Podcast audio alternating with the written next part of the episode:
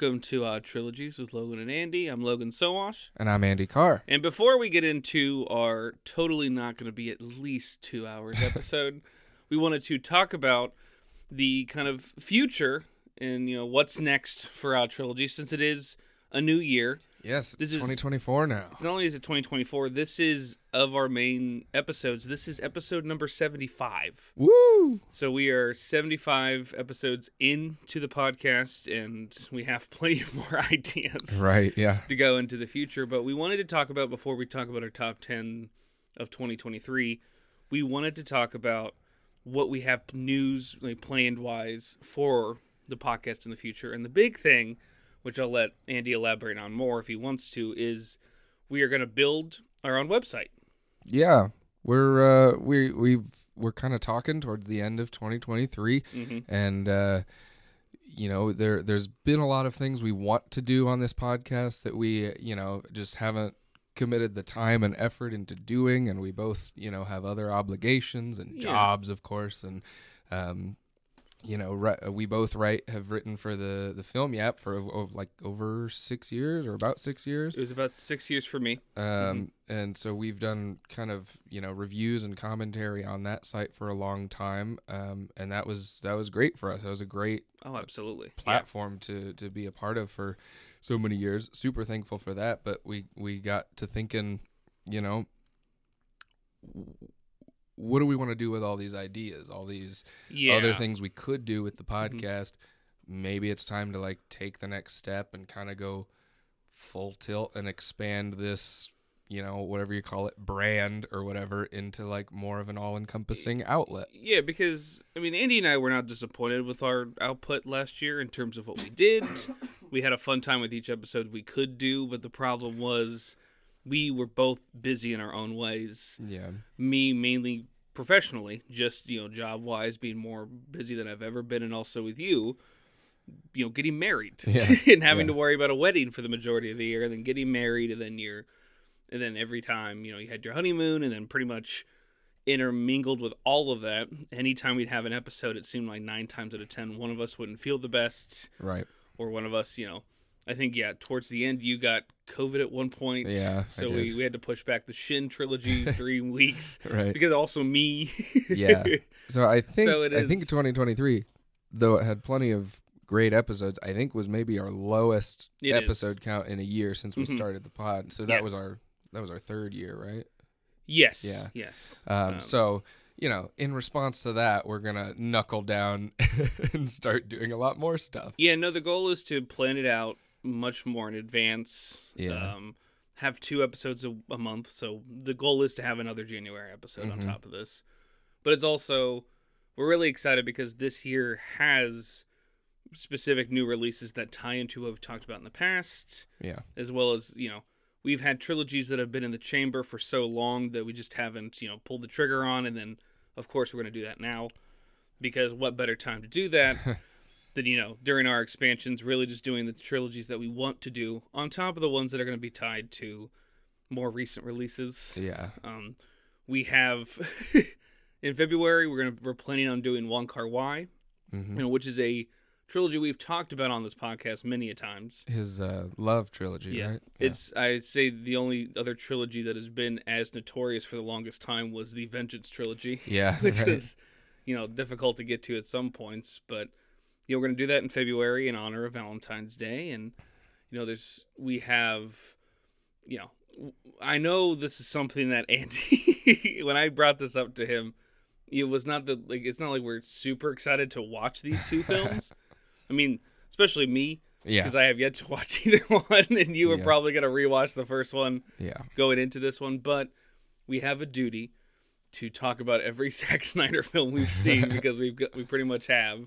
So our first frequel of the year is probably gonna be talking about his big two-part sci-fi epic Rebel Moon yeah, because the Scar Giver, his second part, Yep. comes out in April. yeah. We've we have kind of a now, I guess, professional obligation to make a prequel every time Snyder makes a movie because Uh, we've done all of his films, and we will continue to do. Yeah, honestly, and he's because there's no way this man's gonna stop after Rebel Moon. No, no, no, no. he'll come we'll- up with another totally original, unoriginal IP to make. and I'm all for it. Let's Yeah. just keep going. Um, other ones are Kung Fu Panda 4. I don't know if it's ever gotten a release date yet, but we're definitely going to do a Yeah. prequel on that. It's supposedly like Mayish or I, something. th- I think so, which coincides perfectly well. If it is May, we'll have no doubt a trilogy tied into Kingdom of the Planet of the Apes while doing Andy Serkis's Planet of the Apes trilogy. right.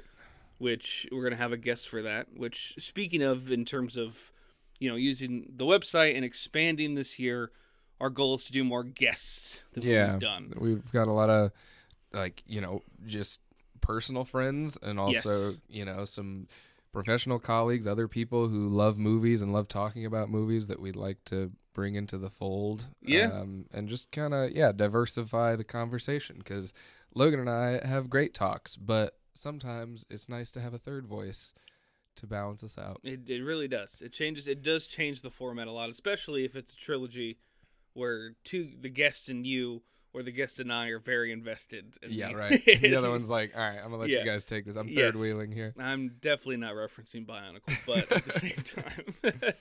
so yeah, we we have plans to do, you know, the website articles on the website to kind of you know expand our you know c- content in terms of Right. you know, I mean you know, the output especially and try to be less radio silency which there i mean obviously we're radio silency because this is not our job. Yeah. If it was it'd be a blast but that's just not the reality of things right now so- Yeah, but I mean, the goal of yeah, creating our own web platform would be yeah, so we can publish other types of things, including yeah, written content like new release reviews, Yeah. which you know on a you know semi regular basis, kind Yeah. of our actual thoughts on you know movies coming out rather than just like oh let's you know I saw a movie uh, and we'll talk about it in the cold open. You know we can do like fully formed written Reviews reviews, for and that sort of thing. we could also do recaps of the month there's like you know we couldn't get to something when the film was coming out but if we watched you know tv or something like this and that and just talk about Right.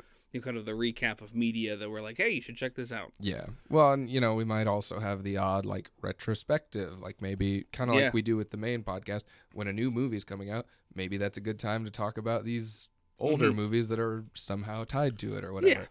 Um, and yes, and and also we'd love to do other types of audio multimedia content too in addition to the main podcast whether that's like you know immediate reactions after watching a movie or maybe one or both of us has an odd thought that we want to ramble about for half an hour or Yeah. something something going on in the film industry or film criticism or whatever um, you know we we may do Logan or I may do something just you know throw something up solo or we might get together and do some stuff you know it's just kind of like Yeah. we just want to put other stuff uh, other other ideas and thoughts out into the air that don't fit onto an odd trilogies episode and we can put those out in between episodes and, and have kind of a more steady supply of hmm output Because surprisingly enough, not every franchise has three films that are Right. odd enough that you could talk about, you know, Yeah. ad nauseum. So well and we we some you know we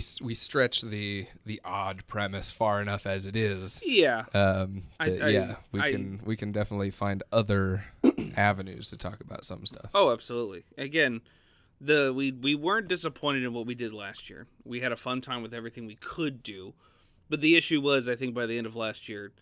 I mean, Andy and I just both admitted to ourselves a lot of what we did last year was because that was kind of, at times, especially certain months, the bare minimum.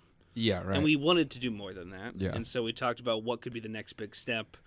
And lo and behold, the one thing I, I was personally thinking about is I guess we could start a website or something. I don't know. Mm-hmm.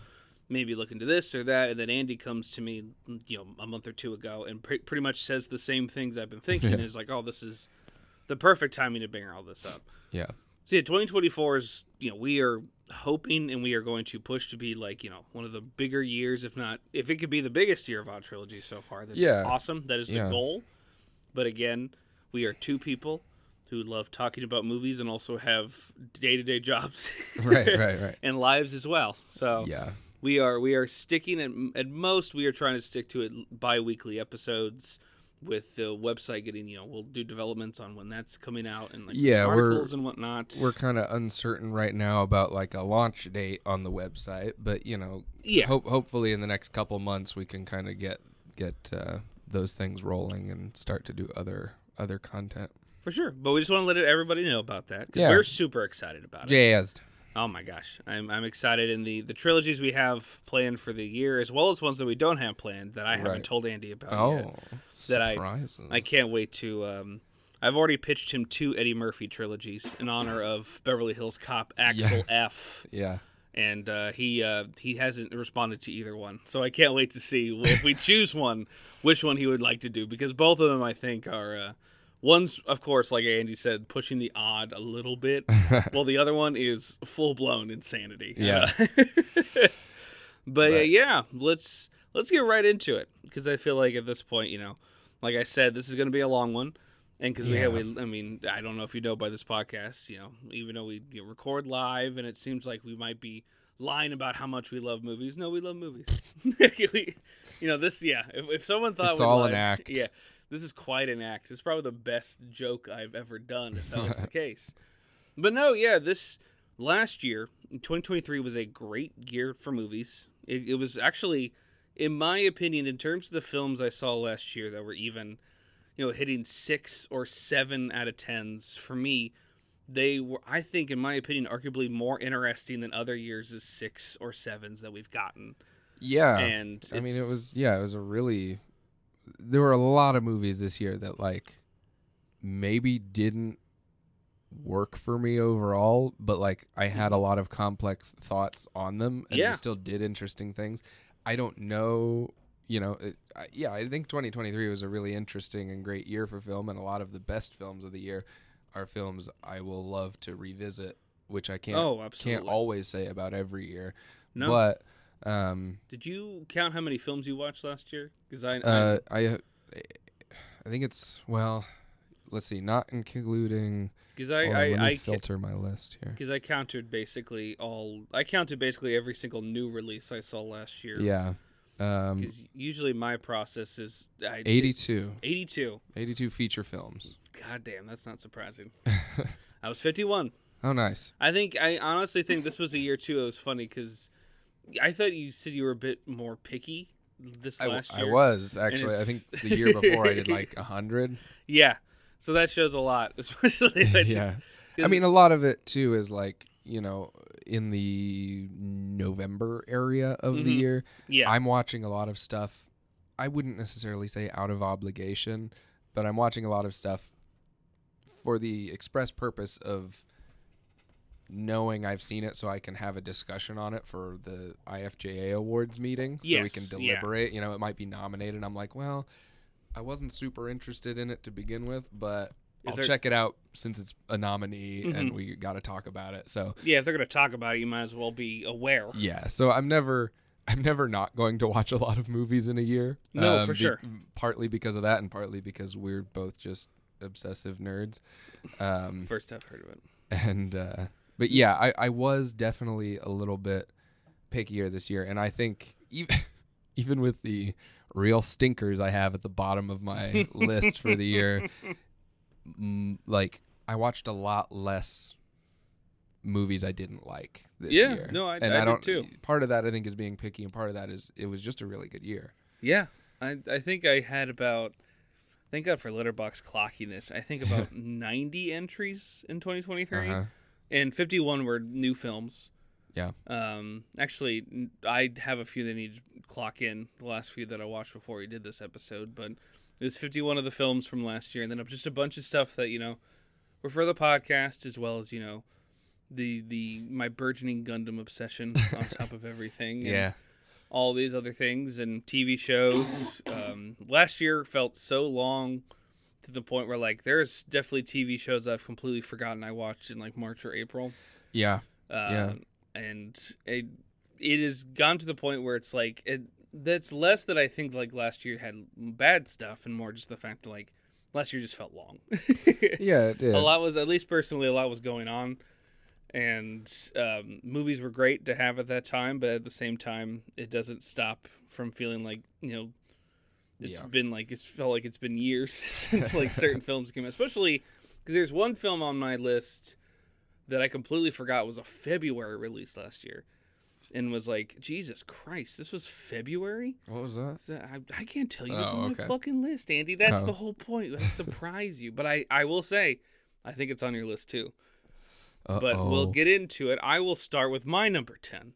Okay. And you know, I think I'll do my number ten, and then you say your number ten, and then we Yeah. can discuss. yeah. That's our traditional Mhm. method. Uh, my number ten is an incredibly strong film. It's an epic from one of the most you know veteran American directors, one of the most esteemed American directors we have that are still working today.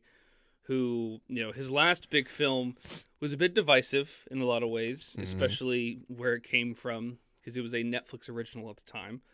This one is an Apple Ah, see, original. until you until you said Netflix original, there were two directors I could have I, I figured yeah. applied that to. Uh, and but now that it's this current film's an Apple original, but it still had a theatrical release, and that is Martin Scorsese's Killers of the Flower Moon. Hell yeah. That film fucking rips. It's great. Uh, I will say that one of the reasons why it's ten and not higher, I will admit, while it has a phenomenal cast, it's a great film.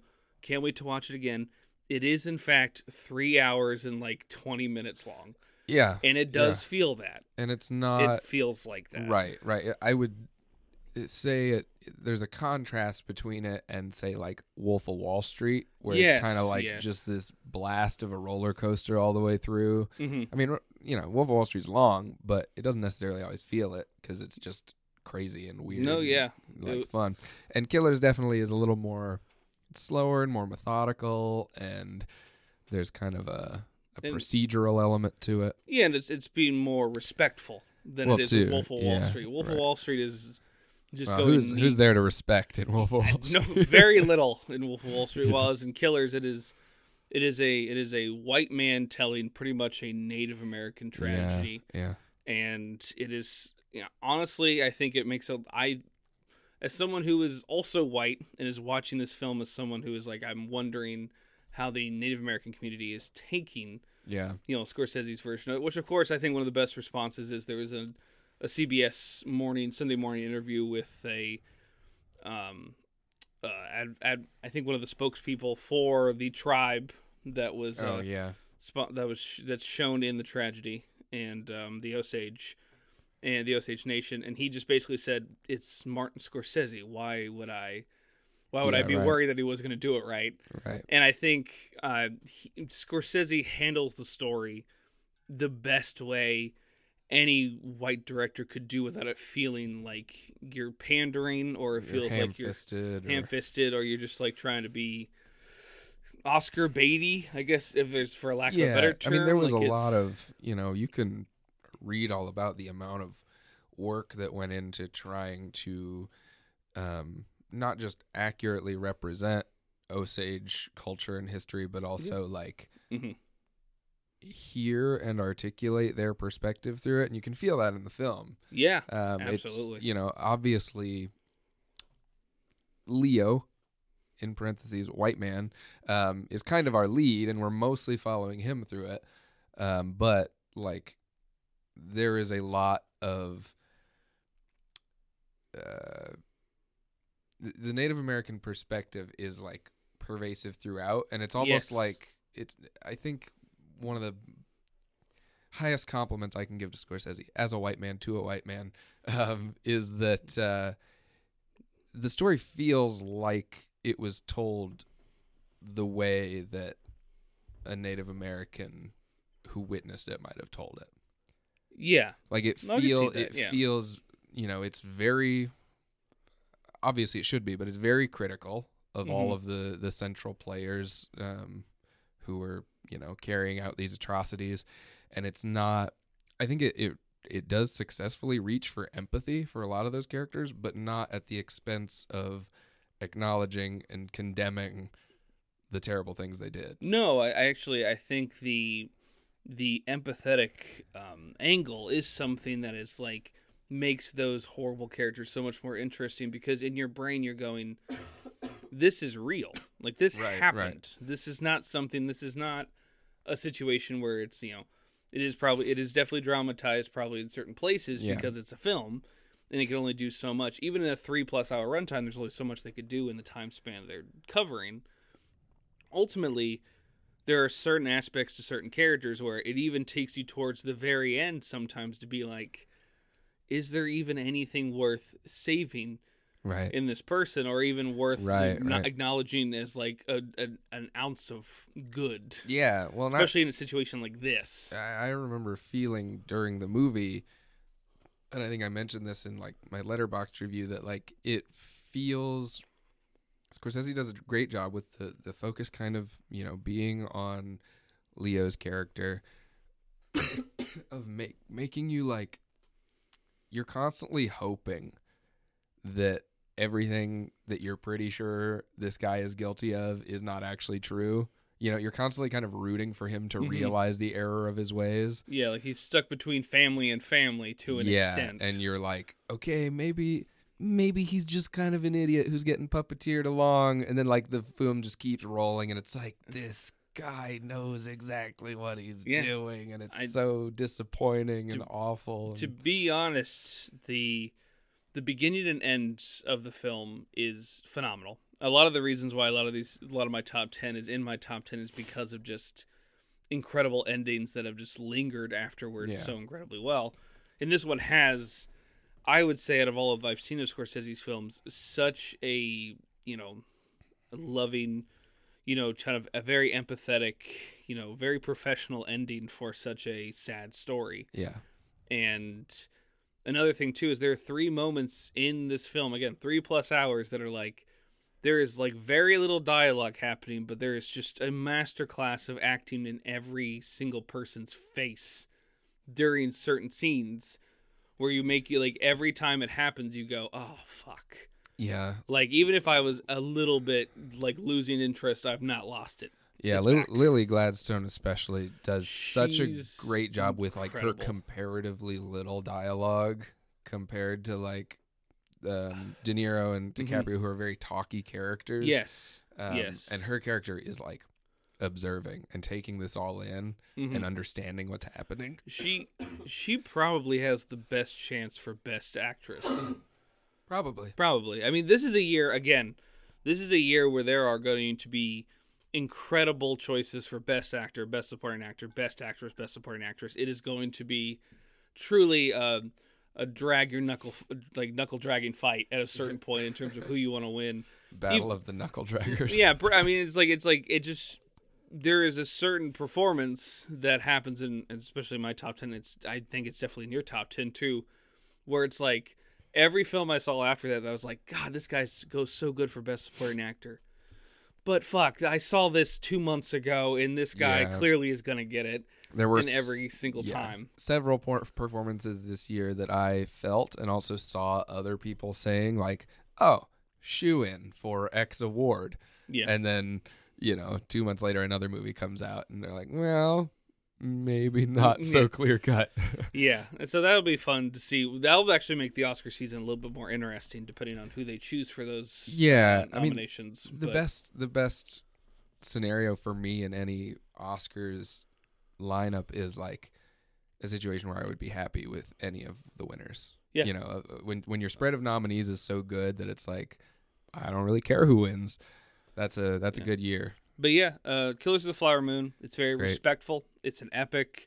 It's Scorsese again working at the top of his game very late in his career. I mean, Yeah. considering decades and decades he's been in the film industry, he is still churning out best of films, Yeah. and it's great to see that. And it's also great to see him like continuing to kind of expand Yes, his repertoire. I mean, Yeah. this I wouldn't say Killers is like entirely outside of his wheelhouse stylistically, but Mhm. the subject matter and the way he presents it shows a sensitivity that like Yes. you know is just not not that it isn't present in his other films but it's it's a, a new side of him i think a little bit yeah. which is cool to see the man's in his 80s and Oh, he's man. still trying to Keep- do stuff that he's never done before and I love that. Good Yeah. for him. Honestly, that's that's the best part about a, a director who has that kind of clout yeah this late in his career, trying to do something so different than his usual. right But yeah, that's my number 10. What is your number 10? well this is good our our number 10s for starters are different and I can guarantee you neither of our number tens are on each other's top ten lists. So we got we Okay, got two different. Okay. All uh, right. I'm, I'll say Killers was just outside. It was in my top fifteen. oh wow. Yeah. Okay. Um, I don't have any more to add to it. Great movie. Just missed the cut. Mhm. Um, my number ten is a movie. Um, it, it's the biggest curveball on my list. okay. There will be no other film that surprises as much as this one because it surprised me. I was looking through my, you know, I keep an ongoing kind of progressive ranking Uh-huh. of every movie I watch throughout the year. Yeah. Um, and then at the end, in time for this episode, I kind of, you know, rearrange a few things based on how I feel at Oh, the time to, 100%, to yeah. cement it in there. And this one has been floating right around the 10 mark all year. A little bit outside, a little bit Oh, inside. I also want to clarify to the audience, like Andy's had a stupid grin on his face Yeah. since he started talking about number Well, ten. So yeah. I want to know. I can't wait. And so what I landed on with this one, I decided, you know, there's a lot of movies I could make my number 10. Killers was right up there. Um, this one is not a movie that I can even tell you how to see. I, I'm not going to talk about how I got to see it because I don't think I was supposed to be able to see it. But, um, you know, festival shit and all that. Oh my god, Um, I have no idea what this is. It is called. It's a. It's a, um, like, kind of LGBT exploitation revenge thriller called "Guys at Parties Like It." Super Huh. low budget indie Okay. film that came out this year. Um, showed at several festivals. Directed by uh, Colton David Coate and Micah Coate. Uh, I think they're siblings. Okay. Um, and uh, yeah, this one I I would. It's uh, it's. I think I said on Letterboxd that it's deliciously tasteless, and that's that's exactly what it is. It is not like you know. I, I mean, when I say low budget, I mean low low budget. This this mhm. looks like it was made by you know. This looks like a first time. we talking like ham film. sandwich budget? Yeah, kind of. Okay, I mean, like All there's right. there's some impressive, you know, lighting and and uh, set design mostly because it's it's takes place at a house party, so there's a lot of people, a lot of moving parts. Yeah. But it's not a movie that you're gonna look at and be like, oh, this is gorgeous or whatever. You know, it's Yes, it's a it's yeah. a cheap movie. Okay. Um, right. But the thing I love about it is it has no compunction about, you know, just just like looking at the line in the sand on social issues or Yeah. mores or Yes. what's gonna get you lit up on Twitter. And it just kind of kicks the the line out of the sand, uh, you know, just kind of dashes it away, and is like, "We're gonna we're gonna do stupid shit, and it's gonna be whatever we want." nice. And uh, yeah, there's a lot of. Um, a- again, this was I think made by a trans person. I'm not entirely sure on that, but um, and maybe a gay person. So Was this at Heartland? uh, I think well, it it wasn't shown at Heartland. It was submitted Oh, okay. and rejected. Um, Oh, well, I guess the way that you're describing it, Yeah. I guess it makes sense. Um, and there's it's hyper violent, um, very Oh my. Exploitative, very um, lots of questionable choices in terms of like punchlines and jokes about um, you know de- sexual deviance and so um, the gay experience and also I mean it's a house party. There's a lot of like fratty guys in it uh huh doing really homophobic things. And like they are the punchline. But there's also like gay characters doing really awful Stereotypical? disgusting stereotypical things. And it's all funny um and Okay, and okay. it's it's very much just like we're gonna we're gonna throw everything at the wall and it you know not everything sticks but the stuff that sticks has really stuck in my mind the Okay. entire year and if i can ever find a way to watch it logan we're gonna watch it I'm I so I need so I need to ask this question because Yeah. this is giving me more context about another film that came out this year. Because there's a film that came out this year that if you had asked me to describe it, it would be very similar to how you're describing this. yeah But you are more on the fence on this film than this. Is this film the reason why when you see people talk about how good Saltburn is, you kind of have in the back of your brain Well, they like- haven't seen They haven't guys seen at this. parties like it. Yeah, Because that's if you that's you probably that- you probably would've seen that skews my perspective. Yeah. Yeah, because Saltburn is Saltburn is vapid. It's nasty. Yeah, is it's yeah. beautiful to look at, and it clearly has Right. very little to actually say other than Mhm. like this is the story. That's it. Like it's not. It doesn't really have any social commentary, especially compared to yeah, uh, promising young woman. promising young woman. Um, but it I, it now makes a lot more sense hearing you talk about this film. Like, oh, of course he wouldn't probably like Saltburn because he's seen a in his. Because again, I'm saying in your mind because I've yet to see. it. yeah, to be clear, you've to be honestly, clear, I you've enjoyed sold, Saltburn, but You've, you've fucking sold me on this. yeah, no, I'm excited. There's definitely like a if I had watched, I and I I enjoyed Saltburn. I think it's a f- fun piece of kind of artsy fartsy trash. Mm-hmm. yes, but like, had I is. watched this movie the day before going to see Saltburn, I probably would have hated Saltburn. I would have se- it would have seemed sense. Yeah. cowardly I- because this film just I where where Saltburn kind of toes the line, this one just puts its dick right across the line and thrusts like. Um, and I loved it. So okay, that's so, that's that one. so Good luck trying to watch it. uh, so what was the title again? Guys at parties like it. That's my Okay, number ten. You gotta keep me updated on that because I Yeah. will absolutely watch that. That is such a different top ten. I fucking love that. Yeah. Um, I also love the fact that it pushed out Killers of the Flower Moon Yep. for you. Eat your heart out, Scorsese. Oh my god, that's so funny. Um, my number nine, uh, going to our next entry, is Yorgos Lanthimos' P- Poor Things. This was a late release for a lot of us in the U.S. Yeah. I, it was a December release. I think it was originally. It was U.S. and I was I think it was L.A. and New York like Thanksgiving early December. Mhm. Then we got like a week or two after that. This film again, same as Killers of the Flower Moon. This movie rules. This movie is has phenomenal art, set design. The score is goofy and weird. The movie itself is absolutely just off the off kilter Yeah. the right. entire time. It is think of like Bride of Frankenstein, but like that's not a good enough example. Like it's like just like as a baseline. Yeah. It, like it's if it's like a coloring book, Bride of Frankenstein is the outline, Yeah. and it's just like this is a film where like there are colors where colors shouldn't be. there are moments where you can't believe a actress such as Emma Stone is fully committing to the character of the Um, lead yeah. Bella Baxter. It is a film that is about you know women empowerment without feeling you know you know eye rolly or feeling like pandery. It's a film about freedom. It's a film about trying to find yourself in a world that is, you know, accepting of you, but also usually not.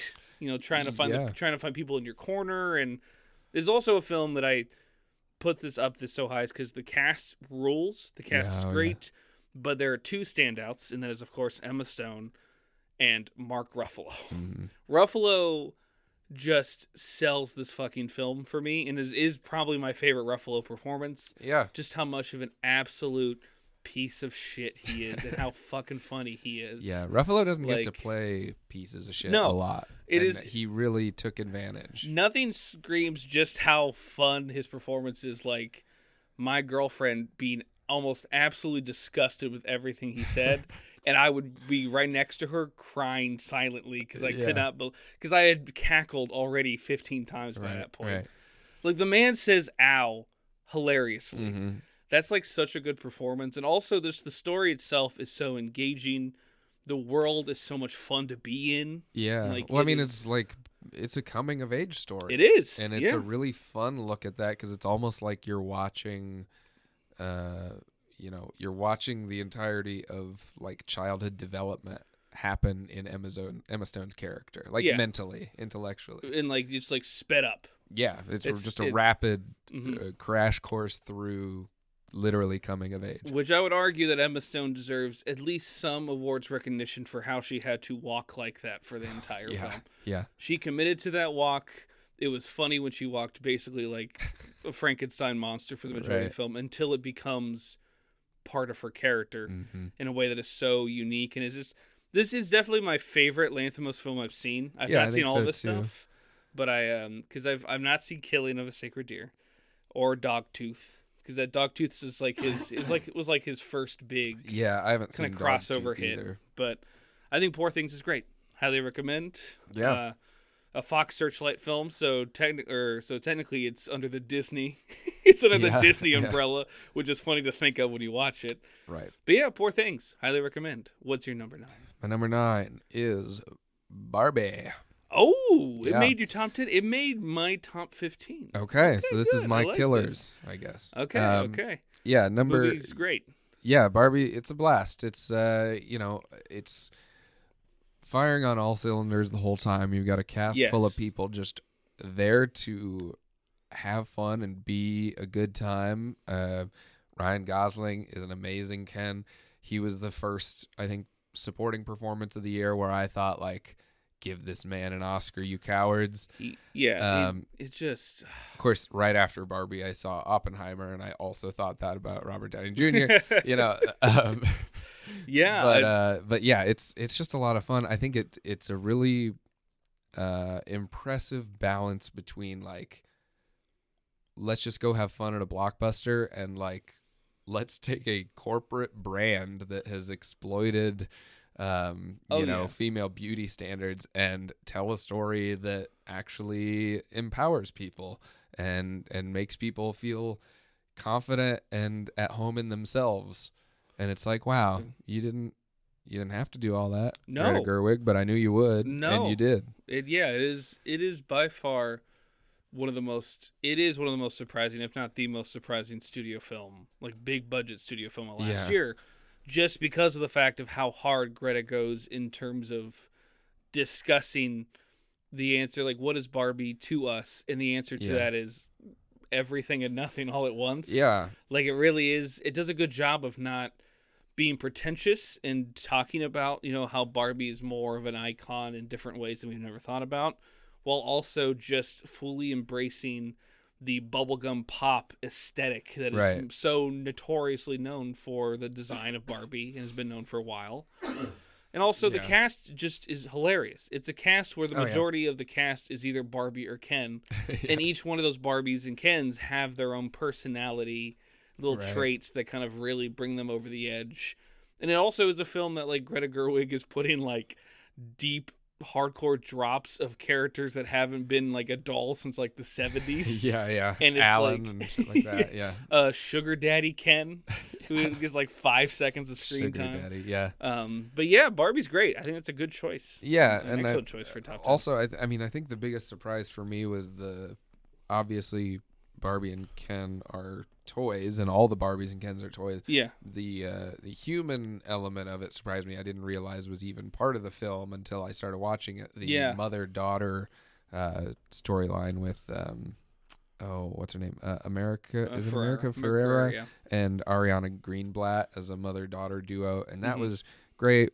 Um, my wife sobbed through the whole movie because Yes. of their dynamic. Mhm. Um, and yeah, just My a, girlfriend just has yet to see it, and I think she'd really fucking enjoy it. yeah, I think just a great blend of like pathos and just good time Oh, yeah. blockbustery comedy fun. And and of course, this movie doesn't exist without Margot Robbie just fucking killing it. Right? Yeah. Again, the the one clip I keep seeing constantly used is, of course, her you know crying that someone called her a fascist, Yeah. and it's like I'm not someone who controls the means of commerce and railroads. and it's just like the way that Margot Robbie has gotten to the point where she started off again, because we talked about Wolf of Wall Street, just being like a beautiful woman who has just shown up in a Martin Scorsese film, being like Yeah. she fucking kills it in every scene she's in. Right. I wonder where she's gonna go from here, and it's now gotten to the point where like there's at least three or four different films that have her fingers in that pot. Yeah. Yeah. And she's killing it right now. Yeah, and I, I mean, think Barbie is incredible because Really of that. dived into the producer role too. Yeah, absolutely. Um, So number eight. number eight. So for my top ten, there are at least three choices that I'm very, I'm curious to think most people listening, and even you, will have like a, oh really? That's that's in the top ten. Not in a bad way, but it is kind of like when I was going through the top ten. You know, to clarify, numbers ten through five are like nine out of tens, if not Okay. nine and a half out of tens for Yeah. me. So these are all phenomenal films.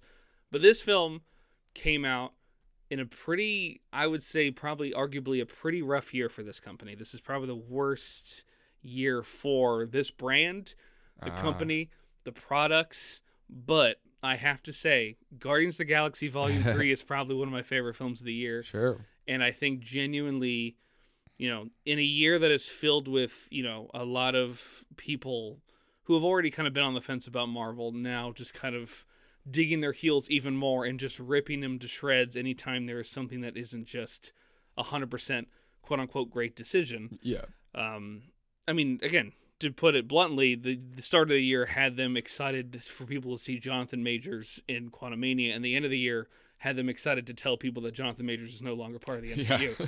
That's the kind of year they've had. right. And so to have in between that, in between three films that they've had this year, where one made a good amount of money but was just like panned by critics, and one film that I think if it hit a hundred million, it barely hit a hundred million. Yeah. Its first first Marvel film in years to not hit a hundred.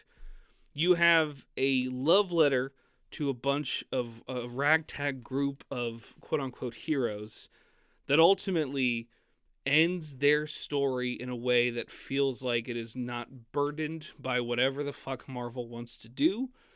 It's not burdened by, you know, how, you know, the superhero fatigue has hit. Honestly, of all the superhero films that have come out this year, this one just had, at a certain point, it had the energy of this is not a superhero film.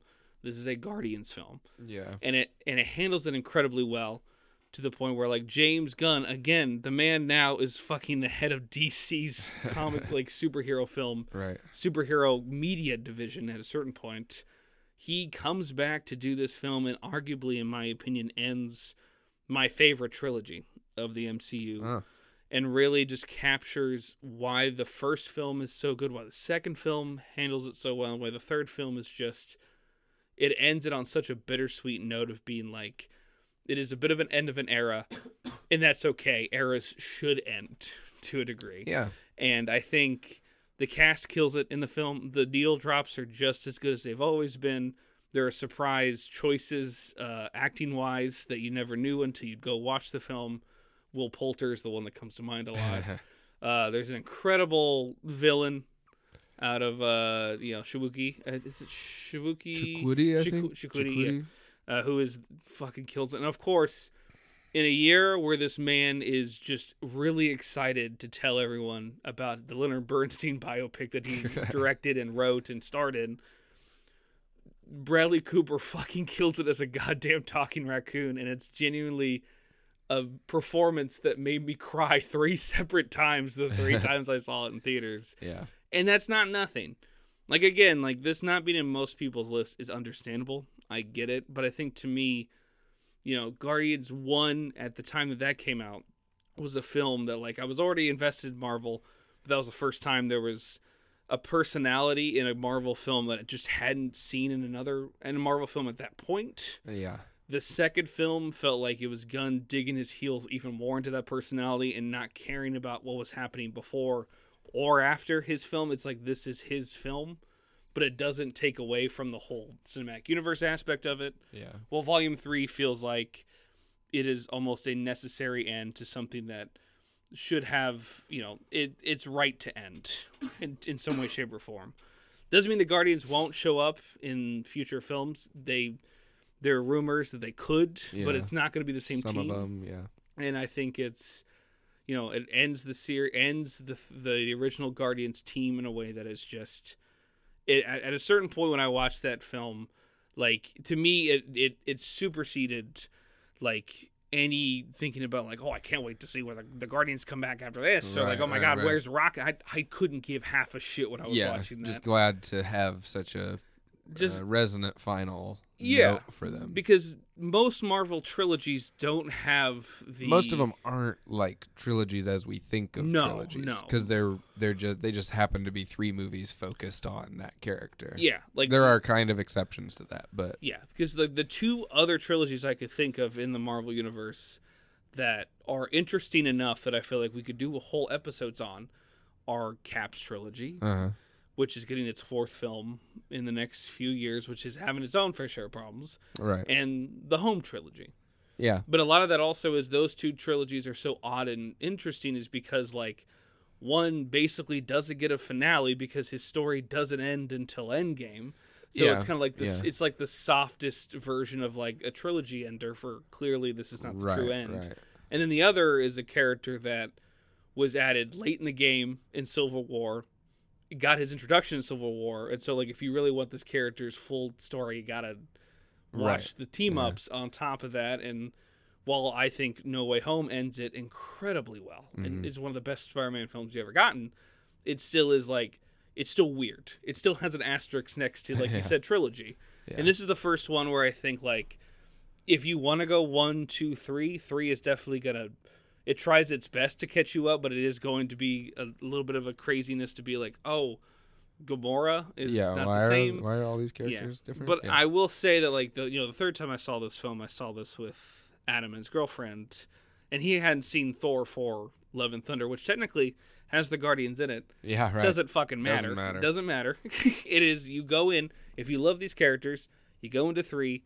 I think there's something for you in there in some way, shape, or form. So yeah, Volume Three is my number eight pick, my first of a uh, choice of interesting picks that I think that are going to maybe make some people raise eyebrows. How about you? what is your number eight?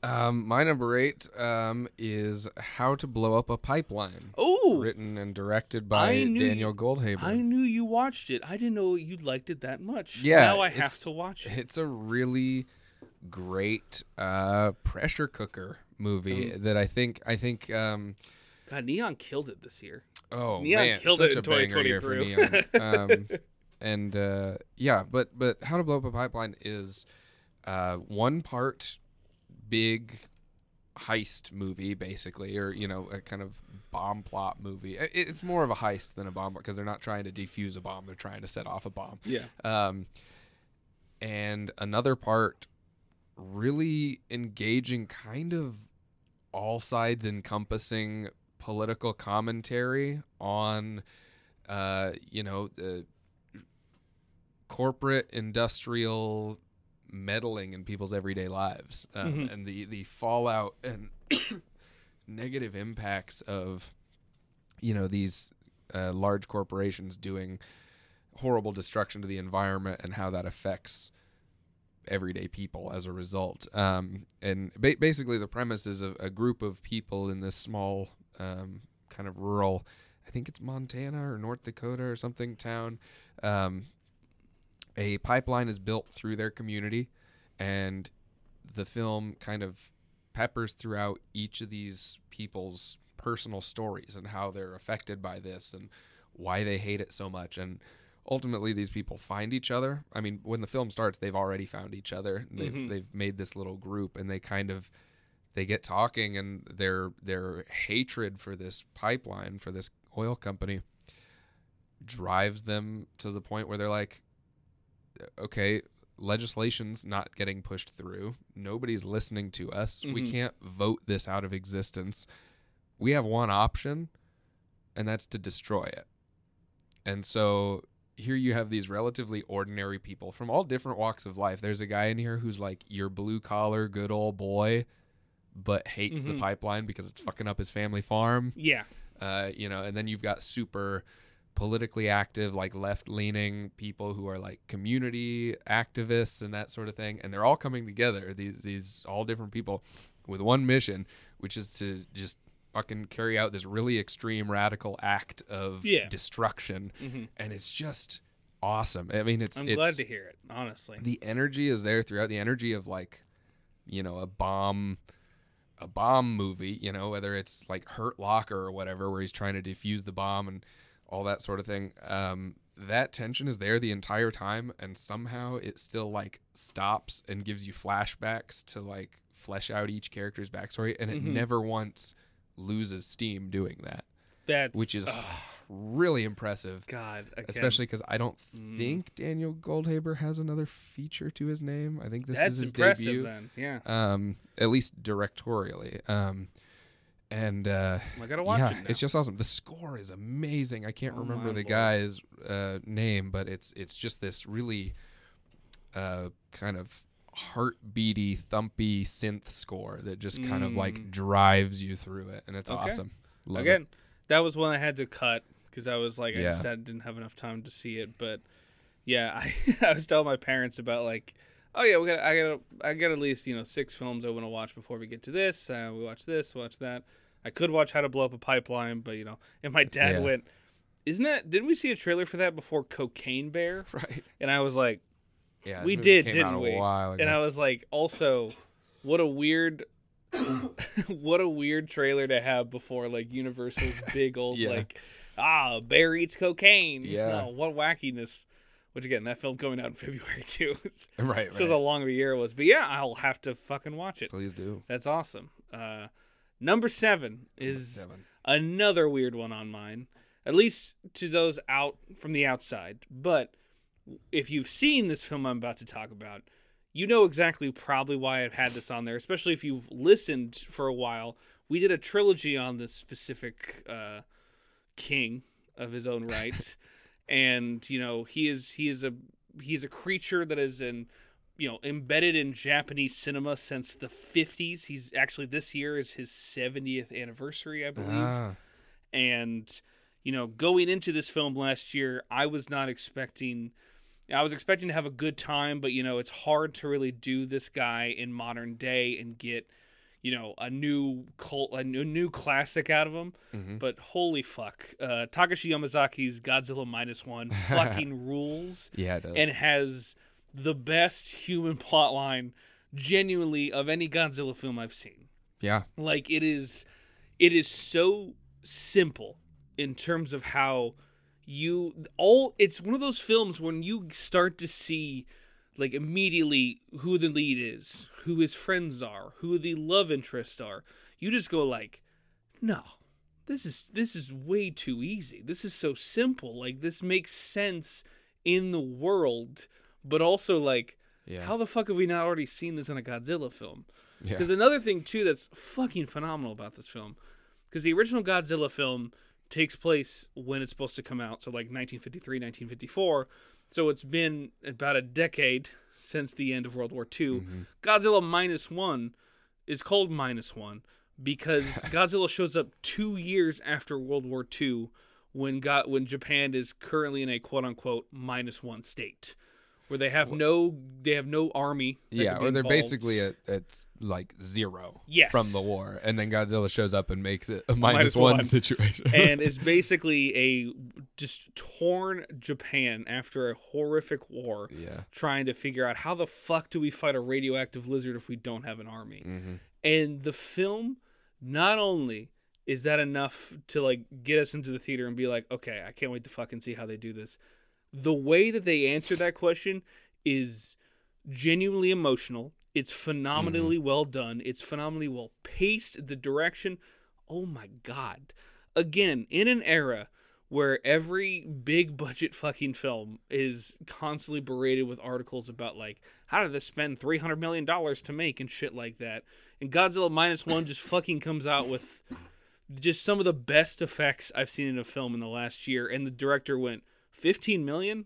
I wish I had that. like he just like outright says like a lot of what he had. yeah, Like the the amount you know Godzilla's design is scary. yeah, And it's scary in a different way than the last Godzilla film. Shin Godzilla was scary. It is scary almost in a more not necessarily realistic 'cause again it's a giant radioactive lizard, but it feels like in terms of uh, just his look, his feel. It's like if this is a Godzilla you want to build a franchise off of for a few more films, yeah, they found a way to fucking do it and yeah. make it in, like immediately interesting. G- yeah, Godzilla's design in this is a lot more traditional than Shin Godzilla. Yes. Um, but it does this. It has this weird way of being simultaneously like faithful to the Ugh. physical foam Yes. rubber suits Yeah. of the old movies, in the way it moves and the way it's shaped, but also being this like terrifying behemoth uh, that that almost feels you know like that like this real monster. Um, and I think like Shin does a great job of making Godzilla terrifying Yes. but he's also like almost not a conscious creature. He's like a he's like No. a hive of cells or something, you know, he's- that happens to have to come together and he's this miserable uh primordial existential being. Yeah, he's scary because he seems like he's pretending to be a dragon. Right. And Yeah, this well, this feels like Godzilla's a Godzilla's a guy. He's a big old dude, big old monster man who just is angry and Yeah. wants to fuck shit up. And you also, again, minus one also is bold enough to not be like, oh, this is a sequel to the original film. No, you see what Godzilla looks like Yeah. before he becomes Godzilla, and that design is also fucking awesome. Yeah, he's basically like a T Rex. Yeah, it's it's so With arms. It's so well done. And again, it's like after seeing Shin all those years ago and just like kind of watching the legendary Godzilla films, which are a lot of fucking fun, and I enjoy Yeah. those films. But it is at a point where it's like, you know, if Toho wants to bring back Godzilla, how are they going to do it? And after seeing minus one, I was like, okay, make five more of these, and then we have a new era, and then you can go take a break and then find another person to do another minus one because this movie is fucking great. Yeah. It genuinely is great to the point where like you know, Godzilla fans I think are eating eating good right now. We're eating so fucking well. Especially like, you Yeah. know, when this episode comes out, like there is a fucking Apple TV show about fucking Legendary's Godzilla. and it actually is finally tied up in a way that it's like been genuinely fun Hmm. and is like, fuck, okay, we're getting a decent we're getting a good show in a Godzilla universe. We're getting a good Japanese Godzilla. And we're gonna get a batshit Godzilla Kong film later this right. year. Like right. it, it's great being like a monster fan right now and it is like the fact that i feel like i can recommend this film to people who are not into monster films and understand why it's so good because again the human aspect of this film is Yeah, it's just ingrained. a great story of like perseverance in the most extreme adversity. because most Um, human characters in godzilla films are usually trying to introduce you know like the new the new thing of this film where it's like oh this time toho spins a wheel and it's like this film is going to be sci-fi so Yeah. we need a journalist we need someone who is into alien stuff we need that but ultimately most human characters end up just being on top of a hill watching godzilla do all the work Yeah, they're just kind of Well- mm-hmm. stock just to give it some narrative momentum. While the best Godzilla films are when the humans are actively involved in either stopping the monster or helping the monster. yeah. And I think in this one it shows just the the human ingenuity that is arguably so much more optimistic and so much more just hopeful than Shin could ever be if if if it even tried to be. It never did. It was more Shin was cynical and realistic yeah. and I think it's bleak. needed. It was bleak, and while this one is more of the, uh, it's yeah, it's more optimistic and it's more of a, a crowd pleaser in a good way, Mhm. and so that's why it's my number seven pick. How about you? Nice. My number seven is uh, also a Japanese film, um, directed by the great Hirokazu Koreeda, um, who gave us uh, Shoplifters, Oh, and um, last year he gave us Brokers. Um, I don't know if you saw that. is that was that the Song Kang-ho one? Yes, yeah. Oh, he had another film out this year. Uh, that was last year. I mean, that was 2022. Brokers was 2022. Knows what I mean? Yeah. Um, okay. And then, uh, yeah, 2023, he has Monster, um, Oh, which is a, uh, it's a little, um, gosh, how do I describe it? It's kind of a, I mean, it's basically just like a little slice of life drama, uh, focused on these these two kids, young kids growing up, um, in Japan, and uh, it's it starts out as as kind of focused from the his mother's perspective. And she goes to school or she's called to school to have a meeting with the teacher about how her son is like beating up kids and bullying people. Mhm. and he's a real problem at school. And she's like my son is not like that. He's super sweet. He would never blah blah blah. You know they get into this dispute. Then the film progressively as it moves on shifts perspectives and so you see the kid's perspective you see the kid's best friend's perspective you see the teacher's perspective and throughout the film you're you're watching this thinking okay I know what type of movie this is. I know what the central conflict is, what the movie's trying to say. Mm-hmm. And then the film shifts to a different perspective and becomes a totally different movie. And you're like, oh, I did not think that's what this movie was about. And then it does that three more times. when is this That, gonna? this movie switches perspective, I think, four times, and each time is like a different story, like a totally different story, but all Mm-hmm. Around the same events.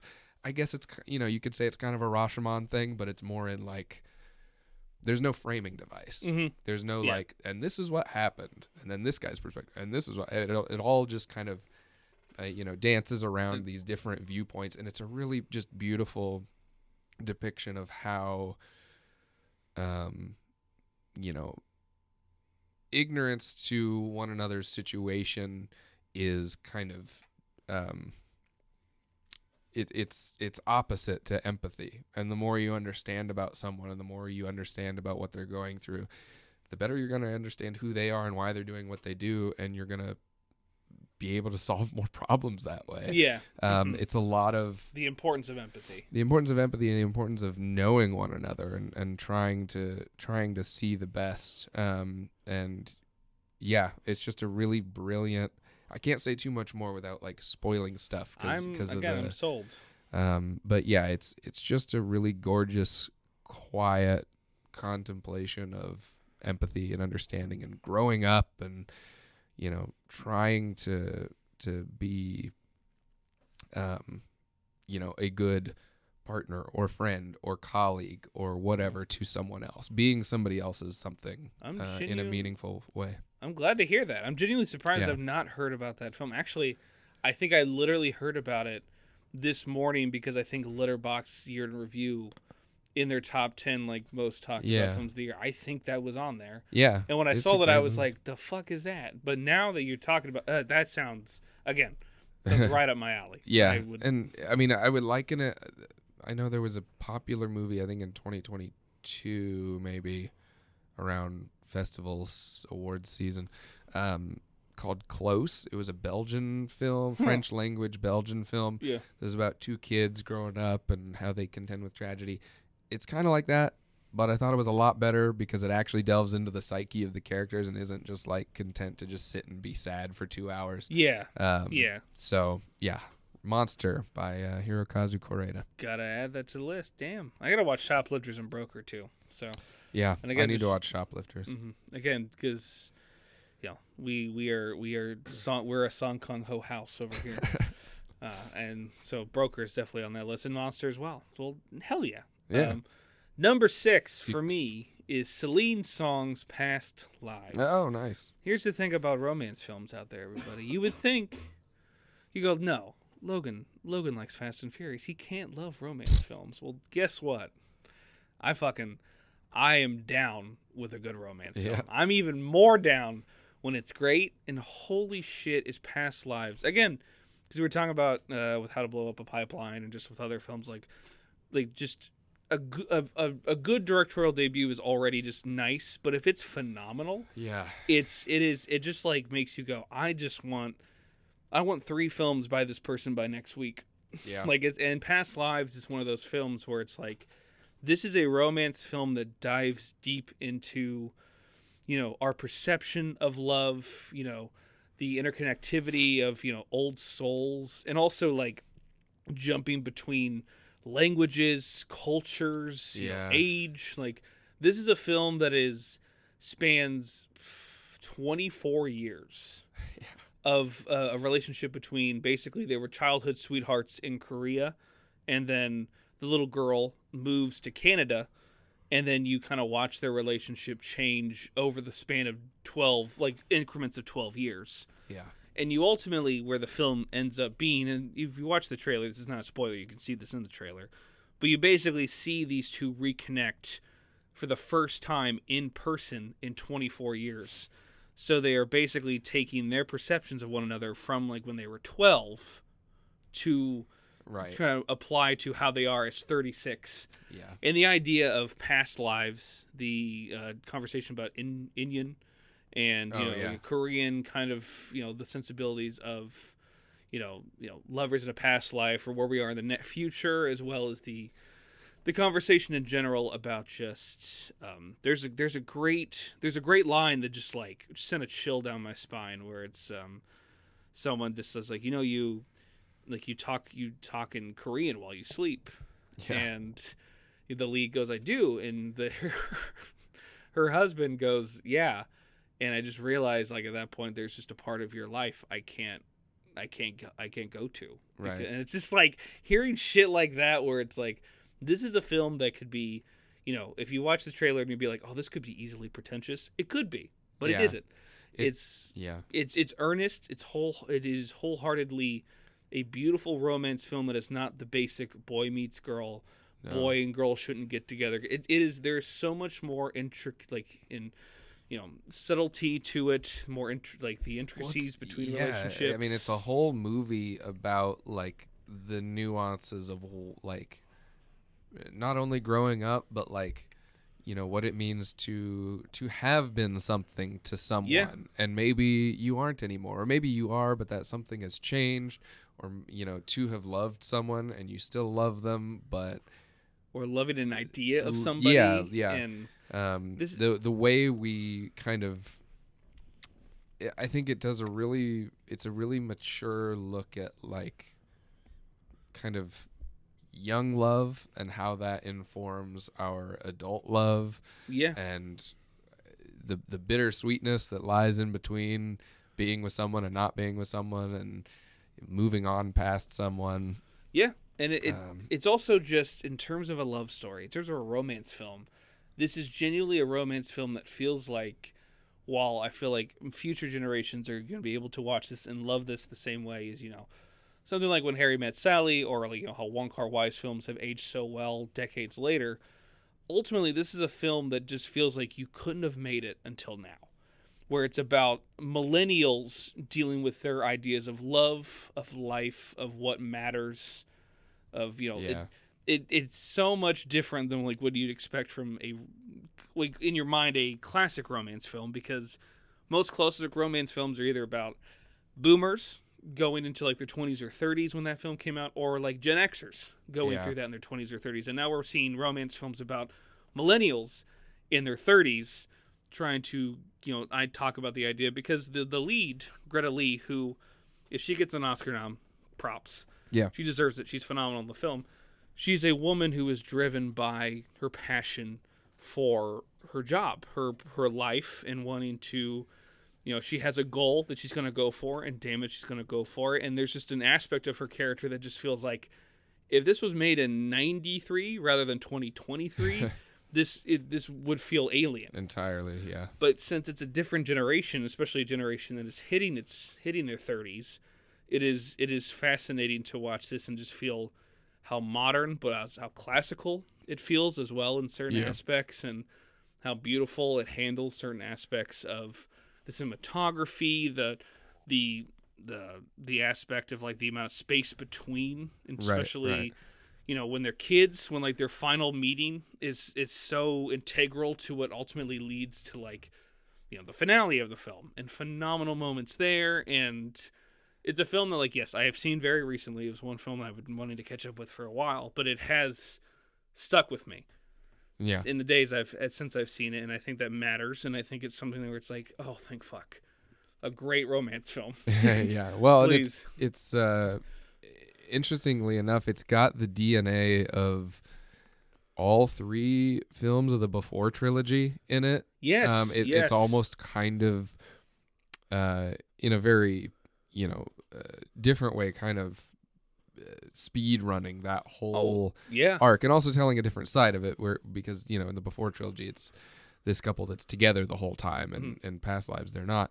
Um, and it's also less wordy it's, It's a- very much it's less a wordy. lot more it's more physical acting that is yeah, conveying the decades yeah. This of wanting to say this, literally the like the distance between these people in Yeah. the silence. There um, is God. There's just so many moments where it's uh, Greta Lee and Teo Yoo, where it's just like I mean the most like one of the most iconic moments from the film is just them in front of a Ferris wheel, and they just like fucking barely say anything to each other. They're just looking at one another, trying to gauge where what each one of them is trying to get out of like meeting Right. like this for the Yeah. first time in years and yeah it, oh god very much a lot of before trilogy energy to it as well Yeah. but in, in its own unique way and celine's song i don't know what she's doing after this film but i'm I don't 100% on board Yeah. I, I don't think she has anything planned but i do i did tell you that she's currently dating uh is it justin Kurtz? Kuritzkes, I think. Kuritzkes, who is Yeah. uh we we both know because one of Andy's favorite YouTube videos is called Potion Seller. Yeah, hold on to that thought because Yeah. he'll come back up later yes, this episode. I bet he will.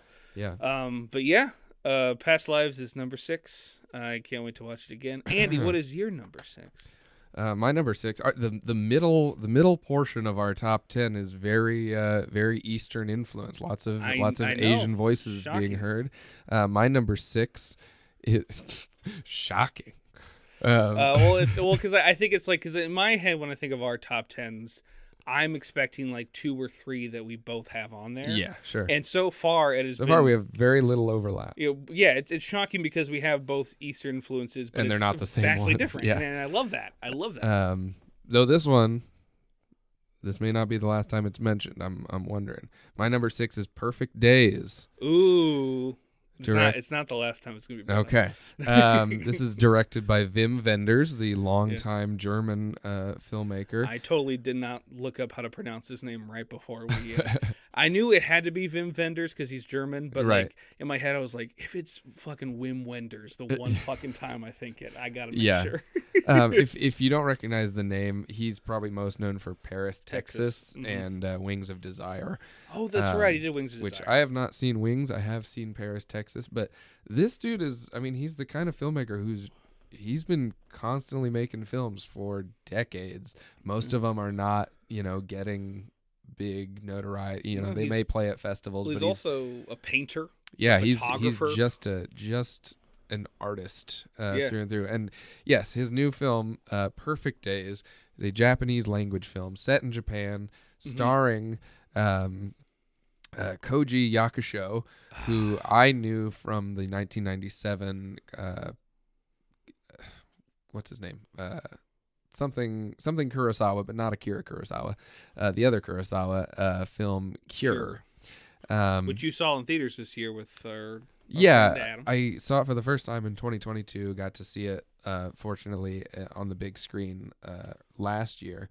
Um, but yes, Koji Yakusho, Kiyoshi Kurosawa is the name of the director Oh, who yes. directed Yep. Cure, Mhm. which stars Koji Yakusho, who also stars in Perfect Days as um, a toilet cleaner. Mhm. Uh, he's a he's a uh, kind of public service worker who cleans the the very inventive, innovative public toilets of Tokyo. I, I gotta say, yeah, because again, this is not gonna be the last time we talk about Perfect Days because it is on my list. But I will say that the very simple caveman part of my brain constantly kept being like, "How the fuck do they have such? Their toilets are so cool. yeah, why? Why?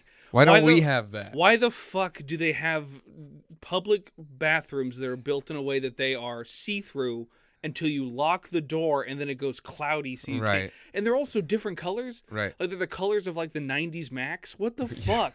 Yeah, it's it's It's so cool. The, the difference in uh, infrastructure Yes, and and yes. uh, social priority um, shown in this film because like yeah in america when we think of like public toilets or any sort of public service we know it's going to be like cheap badly maintained Especially in America. dirty ugly yeah that's Yes. what i mean in america Yeah, in America for sure. um you know ugly filthy i don't want to do that i don't want to be involved with it i don't want to help fix it um and in japan it's like yeah they got the the nicest bathrooms they're incredible they got bidets. they got bidets they got like public all the different yeah fucking bidets. yeah and it's incredible and and basically this film follows um this guy uh i can't remember his hirayama Hirayama. Yeah. um, this toilet cleaner who just he spends every day he gets up early in the morning goes and cleans toilets all over his area of tokyo um, and then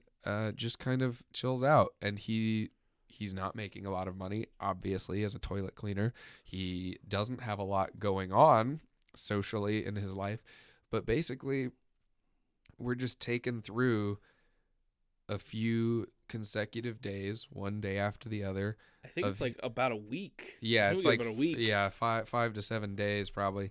Um, and as each day plays out, we kind of see each day play out in full, and you sort of see the cycle of gets up in the morning, goes to work, does his routine, blah blah blah.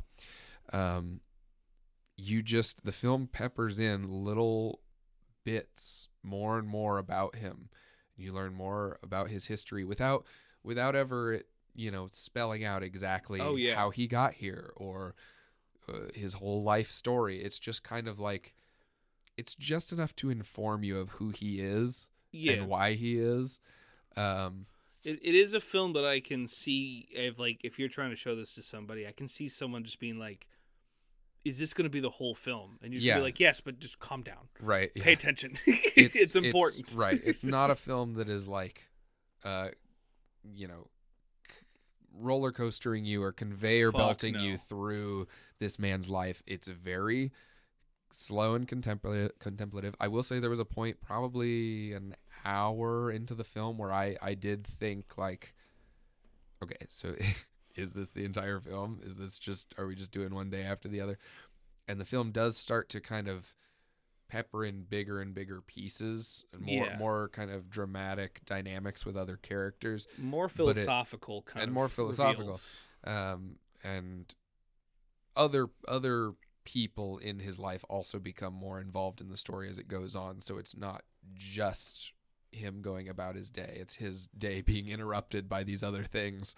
Um, but yeah, it's just a really fascinating kind of rumination on uh, appreciating, observing, taking time in the like small mundane pleasures of life. Yeah.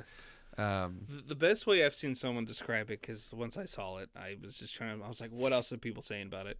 Like someone, I think it was a Reddit post where it's like, this is like, this should be considered like the prime example of meditative cinema. yeah, yeah, Like it, it is so, it's such a vibe film, right. and it's not in a way It's that the it's like, sliciest of slice of life oh films. my god, and it's it's just perfect in doing that, and yeah, like it- no, nothing, nothing monumental happens to Hirayama in this film. no, Um, you know, there, there, it's it's not like the most critical moment of his life that we're observing. no, It's just it's just kind of another week in his life, and yeah, there are things that happen that you know move him or devastate him Mm-hmm. or please him or whatever. But it's not. This is the opposite of a melodrama. yeah, uh, no, the opposite it's- of an opera. You know, it's it's uh, and it's gorgeous, stunning to look at.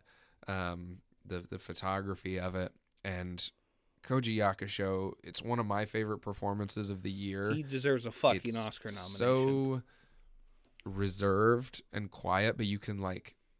My favorite parts of the movie are just when he's he's like driving to work, yeah, and it's just this small smile. yeah awkward's not the right word but it's like you almost you, you like blink and you're like wait did he did he just like make a little like micro smile expression that i missed you know it's like was that an accident or was that on purpose? You know and it's like it's just yeah these tiny little moments of him he's just kind of happy at life or like happy by the song that comes on Yeah, or whatever you know and it's just beautiful.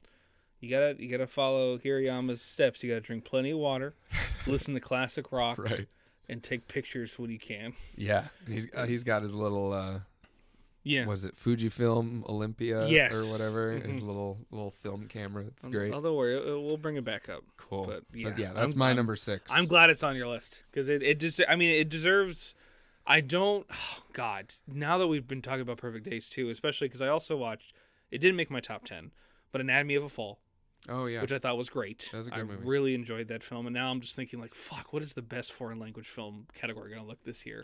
yeah. we got some bangers from this year that I'm curious to I see. hope Perfect Days gets that I kind of attention. I I don't know that it has. I didn't even know about it until like oh maybe a week ago, maybe two weeks ago. I just like I saw a trailer for it.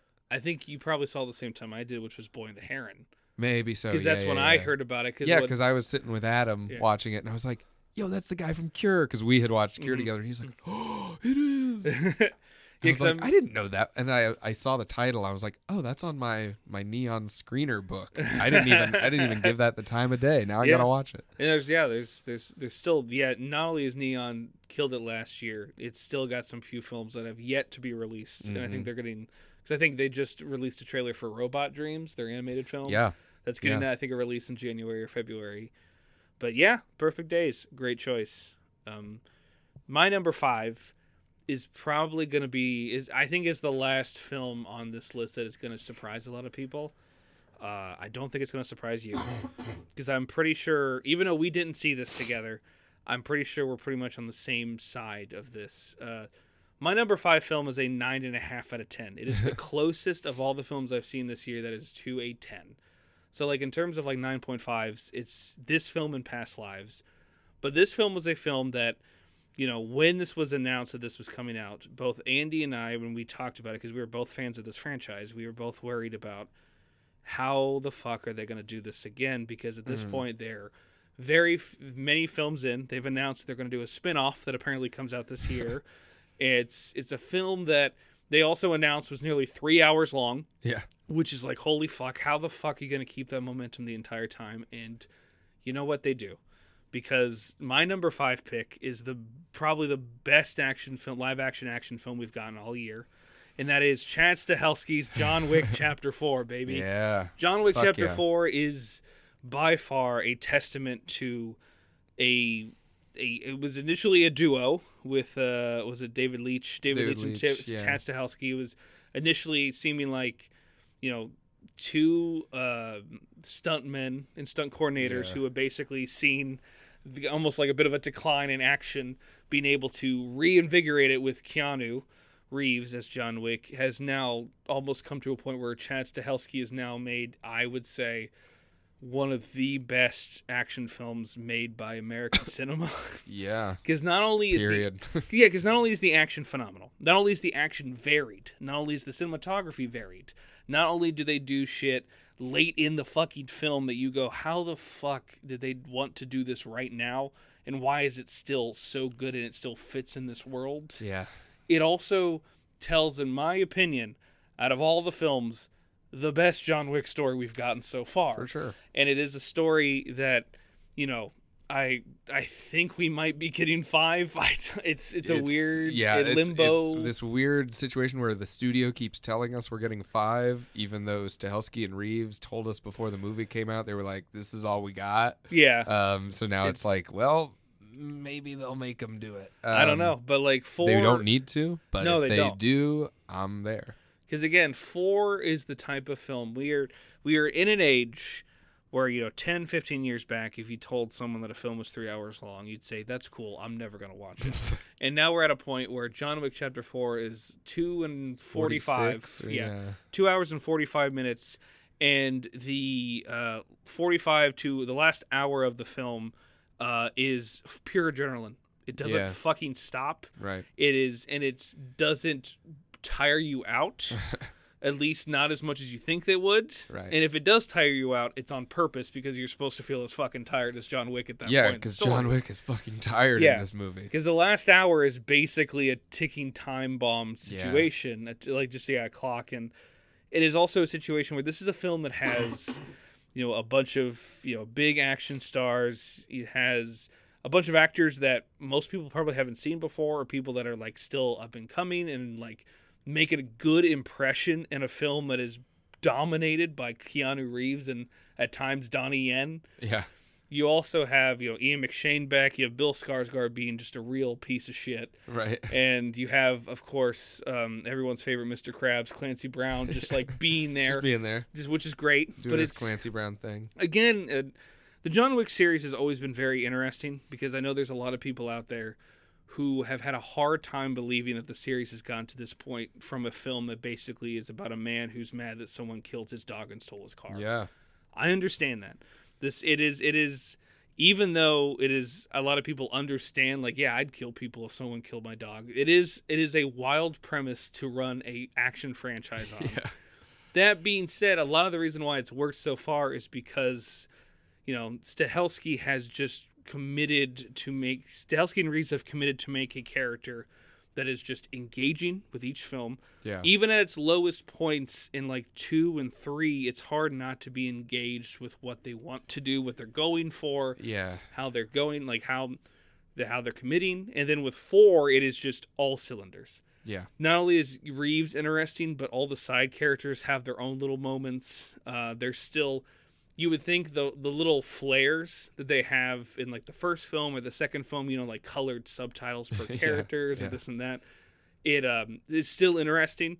Is still stylish. I mean, it's, again, I still Well, and it's like just like each pre um, previous film in the franchise, it's like it's just dialing everything up and dialing everything in. yes, like yes. every every aspect of the film, the cinematography, the oh my god, production design, the choreography, it's all just a little bit better. Like it's all just it's it's a weird thing. I know several people who this was either their first John Wick movie, like the fourth insane. one, or I love that. or they formula. only watched the first one and then watched Yeah. this one and it's like i mean i love i like i like you know i really enjoy this whole franchise but like you've reached the mountaintop. Absolutely. Like this, this is this is as good as it gets. So like if you go back and Yeah. watch, just you know, put yourself in the frame of reference that you've seen like This- the culmination. Yeah, this is the type of action film, especially for American action films, where it's like whatever the Mount Rushmore was before you saw John Wick Chapter Four. now you- After you see Chapter Four,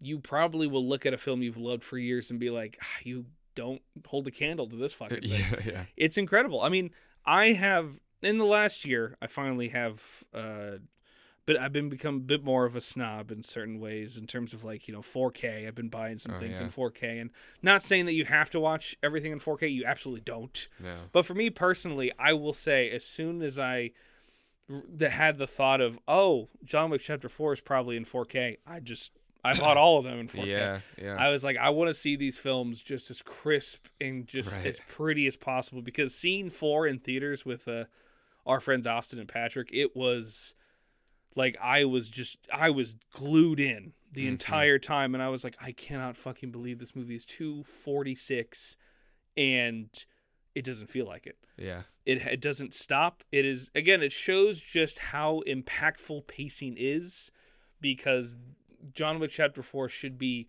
If there are any film school classes about fucking pacing, that film needs to be watched Right. to discuss that because it's insane.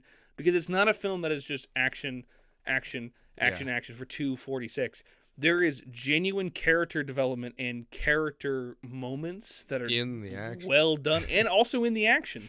I'm just talking like in general, Yeah. there are scenes that are like you get backstory stuff on John that you've been getting in other films, but like you get probably the most we've had in a long time Yeah. since like the second one, I think. Yeah. And it is just a lot of fun to watch chapter four and be like, this is just I can't wait to watch this film a hundred more times.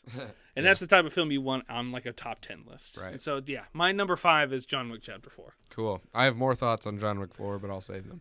Yes. Um, okay, good. I love that. I love that. my number five is Poor Things. Yeah, look at Yeah, that. I love that. I'm glad you had higher than me. I love that. Yeah, uh, I, I don't have a whole lot that I could add to, to what we already talked about, but I will say um, to echo your thoughts about Mark Ruffalo, it's awesome. I mean, Emma Stone is the is the the crown of this Yeah. film, and she's the whole reason that it works as well as it does. She's amazing.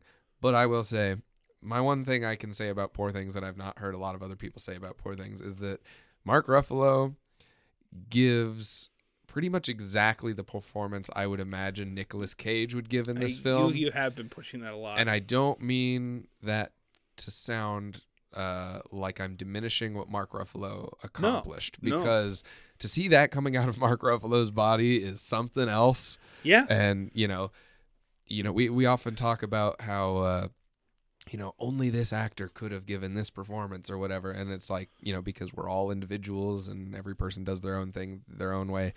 It is wild seeing this level of kind of weird and expressionistic and arrogant coming out of Mark Ruffalo. it's Mark- just awesome. Because the man has like, I mean, he he had a fucking Netflix series come out around the time Poor Things did All the Light We Cannot See. Yeah. That is, I think, World War II, and that is super serious. Yeah. It's it is the man is known for picking roles that he is invested in.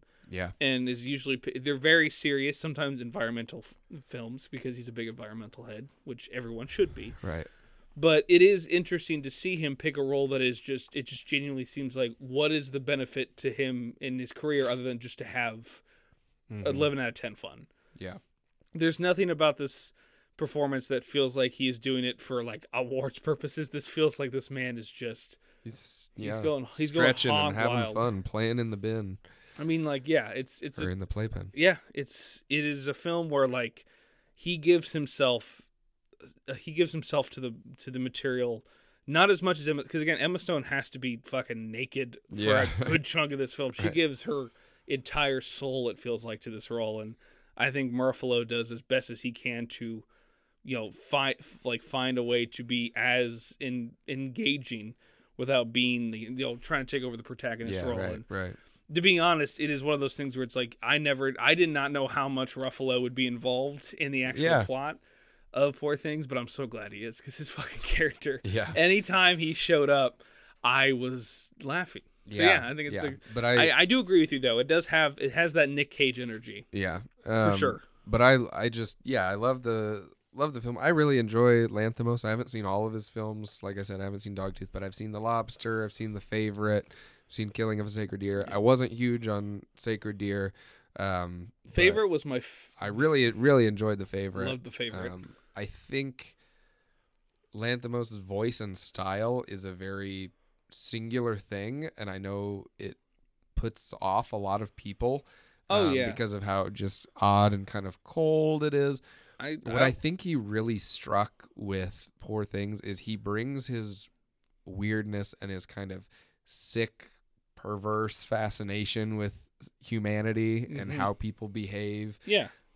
and he adds that bit of warmth. This movie is so endearing and empathetic. Yeah, it is. And uh, Bella Baxter is just this really compelling, rootable hero, for lack of a better word. Um, that I think a lot of his previous films are kind of lacking. They're kind of cynical, and this film is not. It it's certainly calling out things about Mhm. you know society and gender relationships and that sort of thing but it's not a cynical movie. No, as far and it's as a very um, kind of uh, ultimately uplifting and bubbly story. And i really think that was kind of the secret ingredient he needed to make something this just cool and lovable. Yeah, it, it really is because it, also is like most of Lanthimos' films do not end the way The Poor Things does. no yeah In a, in a way that is like, and that is nothing against those other films. Those other films handle those endings incredibly well, but especially like you know in the favorites case, yeah which is why it's it was my favorite before Poor Things, and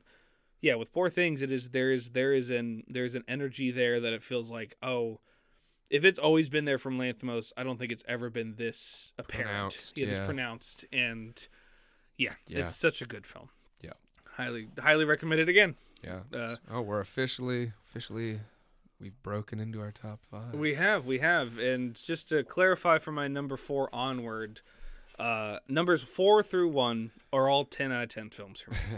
and the reason, and this is the reason why they're set up this way is basically number one is a, same for me. Yeah, number one is a ten out of ten because it was the first ten out of the ten of the year for me.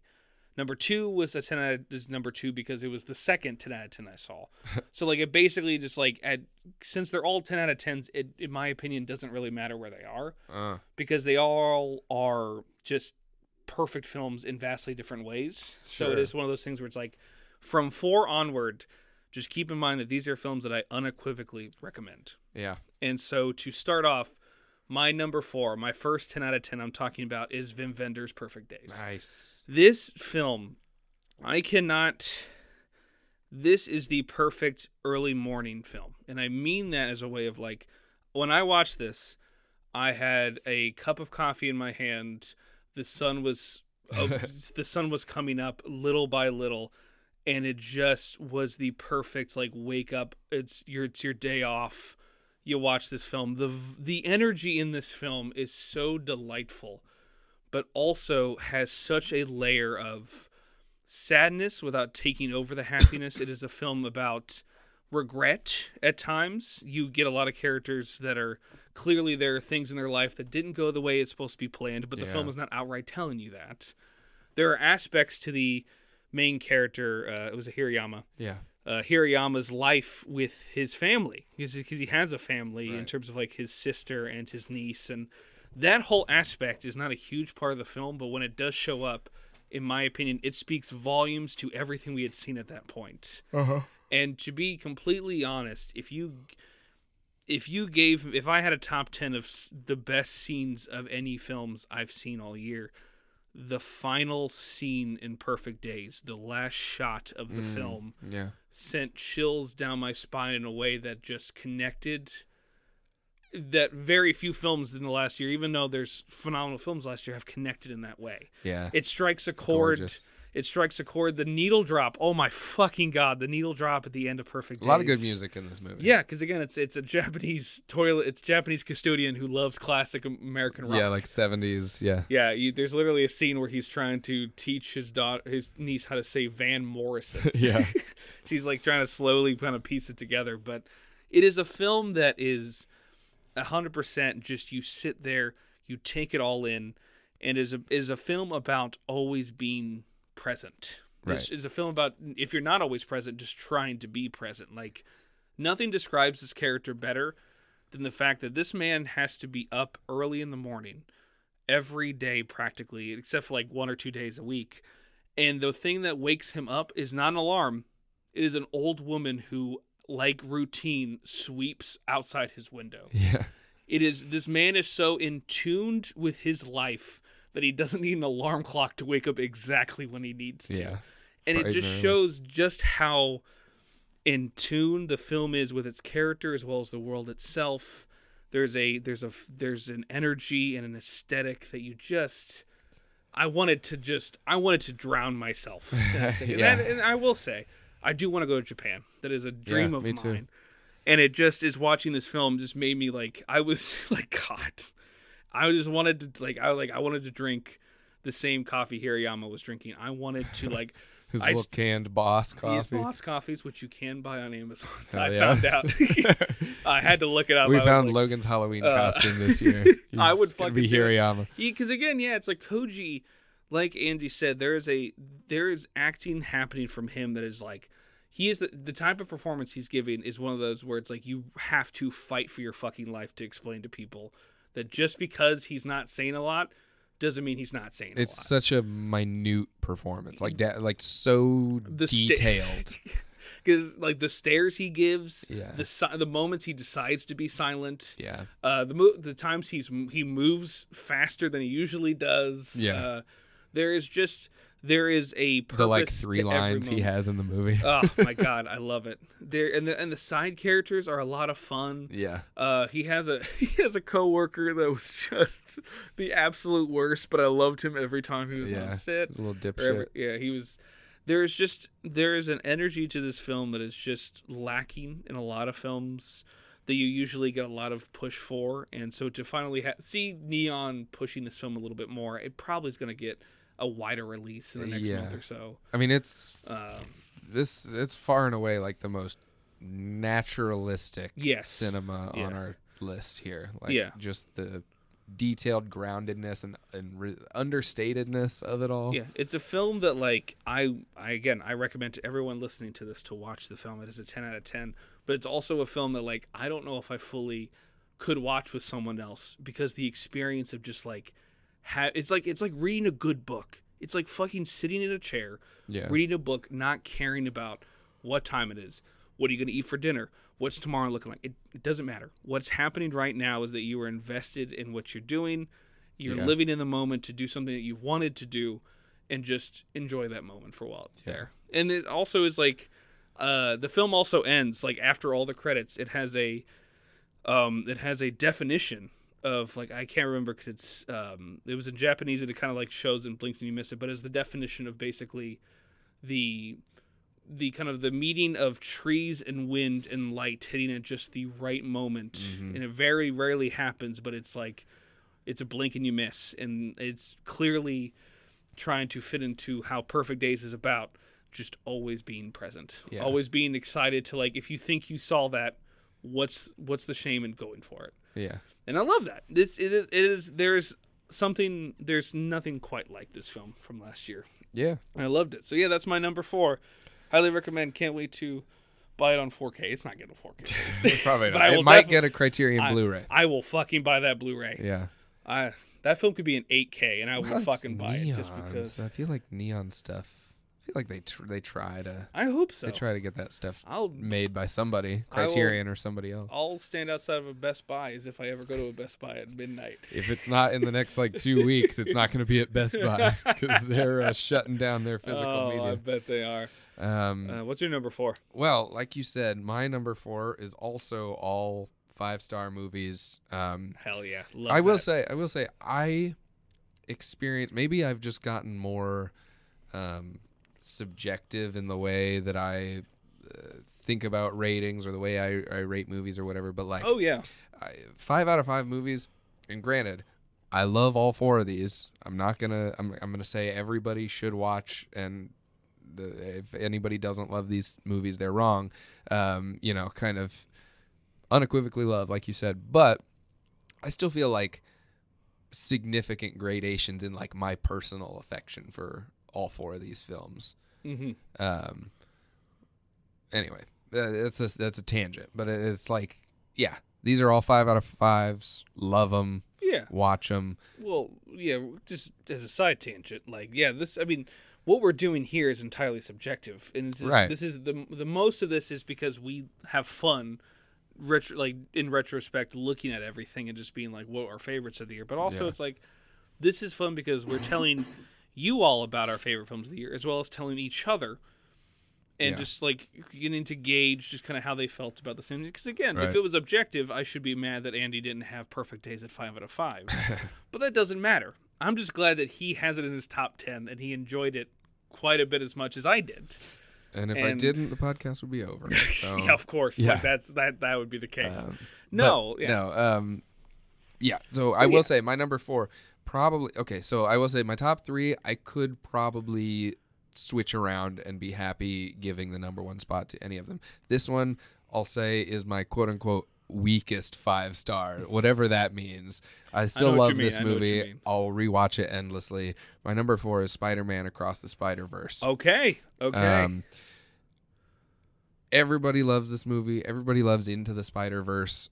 Mhm. You know, this is this is probably one of my two major populist picks on this list. oh yeah. Um, I can see that. and uh, yeah, I just love it. I, I mean, I I love the first one just like everybody else does, but I honestly think Across is maybe a smidge better than Into the Spider Verse.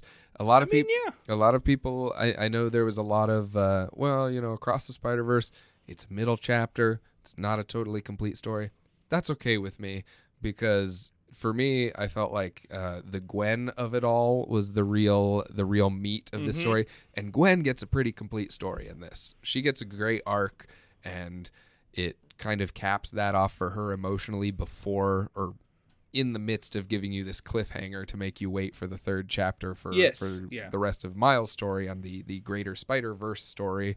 Um, but yeah, just stunning animation. Somehow more gorgeous than the first movie, which already shattered ground Yeah. in the It's- world of modern animation, 3D Good animation. God. Uh, this this film somehow pushes that boundary even further.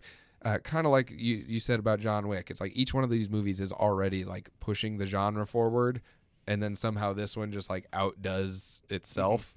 Um, the the ways that it uses different visual styles, different hand drawn styles or polygonal styles to convey different emotions and scenes throughout the film is gorgeous. Gwen's world is gorgeous. It's all like watercolored and It's it changes color based on her emotions I and all this shit. I can vividly see her. I can vividly see all that. Yeah. It's it's just so. It's so specific, Yeah. and the the blocking, the Yeah. music choices. Ah, god, the fucking soundtrack. Oh, great too. soundtrack's incredible. Um, Hailee, Retro. Hailee Steinfeld is probably my favorite vocal performance of the year as Gwen. She's incredible. Oscar Isaac's great as uh, Miguel O'Hara, and of course Shameik Moore is great again, once again at, as Miles Morales. It's just the cast, the directing, the pacing of it is gorgeous. The action is killer. Yeah. Um, Schwartzman as the fucking spot. yeah, yeah. The spot is great.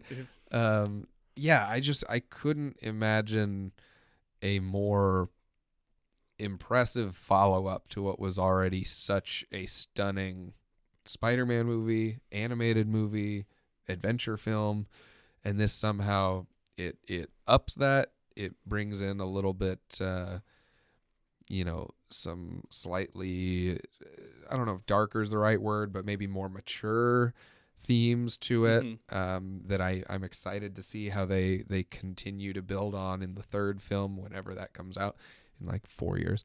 Um, and yeah, it's just a just a stunning, stunning movie. And I love Spider Man. We both love Spider Man. Yeah. And so any great Spider Man movie is gonna really go a long way for me. But I will say I think these these um, Spider Verse movies do a really good job of of encapsulating many different facets of what we love about the character, which is kind of yes. their power. Oh, 100%. It's yeah. Though more will be talked about later about that. Cool. But yeah, but I'm glad I'm I'm glad that uh, that's on your. I knew that was going to be on your list. Yeah. I knew it. Now I'm curious to see what the other three are. Uh, my number three, yeah, I believe is not on your list because you didn't love it as much as I did, and that's you know subjectively fine, I guess. But this is a film that this this writer director. The last time I saw this guy with a new film, uh, it was the the it was this quite honestly the strongest five out of ten I'd seen in a while, and was like, well, I hope the next film he does is much better than this. And you know what? Alexander Payne's The Holdovers is Oh, yeah. so much fucking better than Downsizing. yeah. It's also probably one of my favorite Payne films. It is, it is again in in kind of the same vein a little bit like Perfect Days. It is a vibe film, but it's a specific vibe. It is Christmas in the '70s in Massachusetts. Yeah. It is. It is a. It's the type of film that takes place in Christmas, but it's not a film that you feel like you can only watch in Christmas because it's just like overbearing to be like, oh my god, there's the trees, there's the music. Ugh. Like, no, mm-hmm. this is this is a film that I'm gonna watch multiple times out of season. Maybe when it just like as soon as it starts getting cold in the fall, putting this fucking thing on. Like, this is this is the film that is about just a stellar cast of like three people mainly leading this film with Giamatti, Da'Vine Joy Randolph, and Dominic uh, Sessa.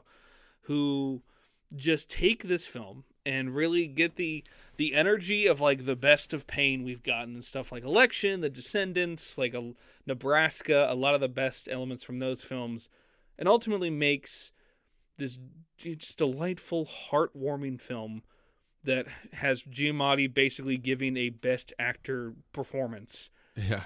in, in a year filled with so many fucking people also doing the same thing, as well as, I mean, this is the type of film where a handshake can bring you to tears. Like it is such a phenomenal film that is so funny, it's so well shot. It was it was shot digitally, but it's the best looking uh, digital to like Yeah, there's Aesthetic. a ton of work put in to make the it film grain. feel like a yeah 1970s grainy little little slice. Yeah. and it's just like I'm probably gonna watch it tomorrow. Like it's like it's it's like at this point.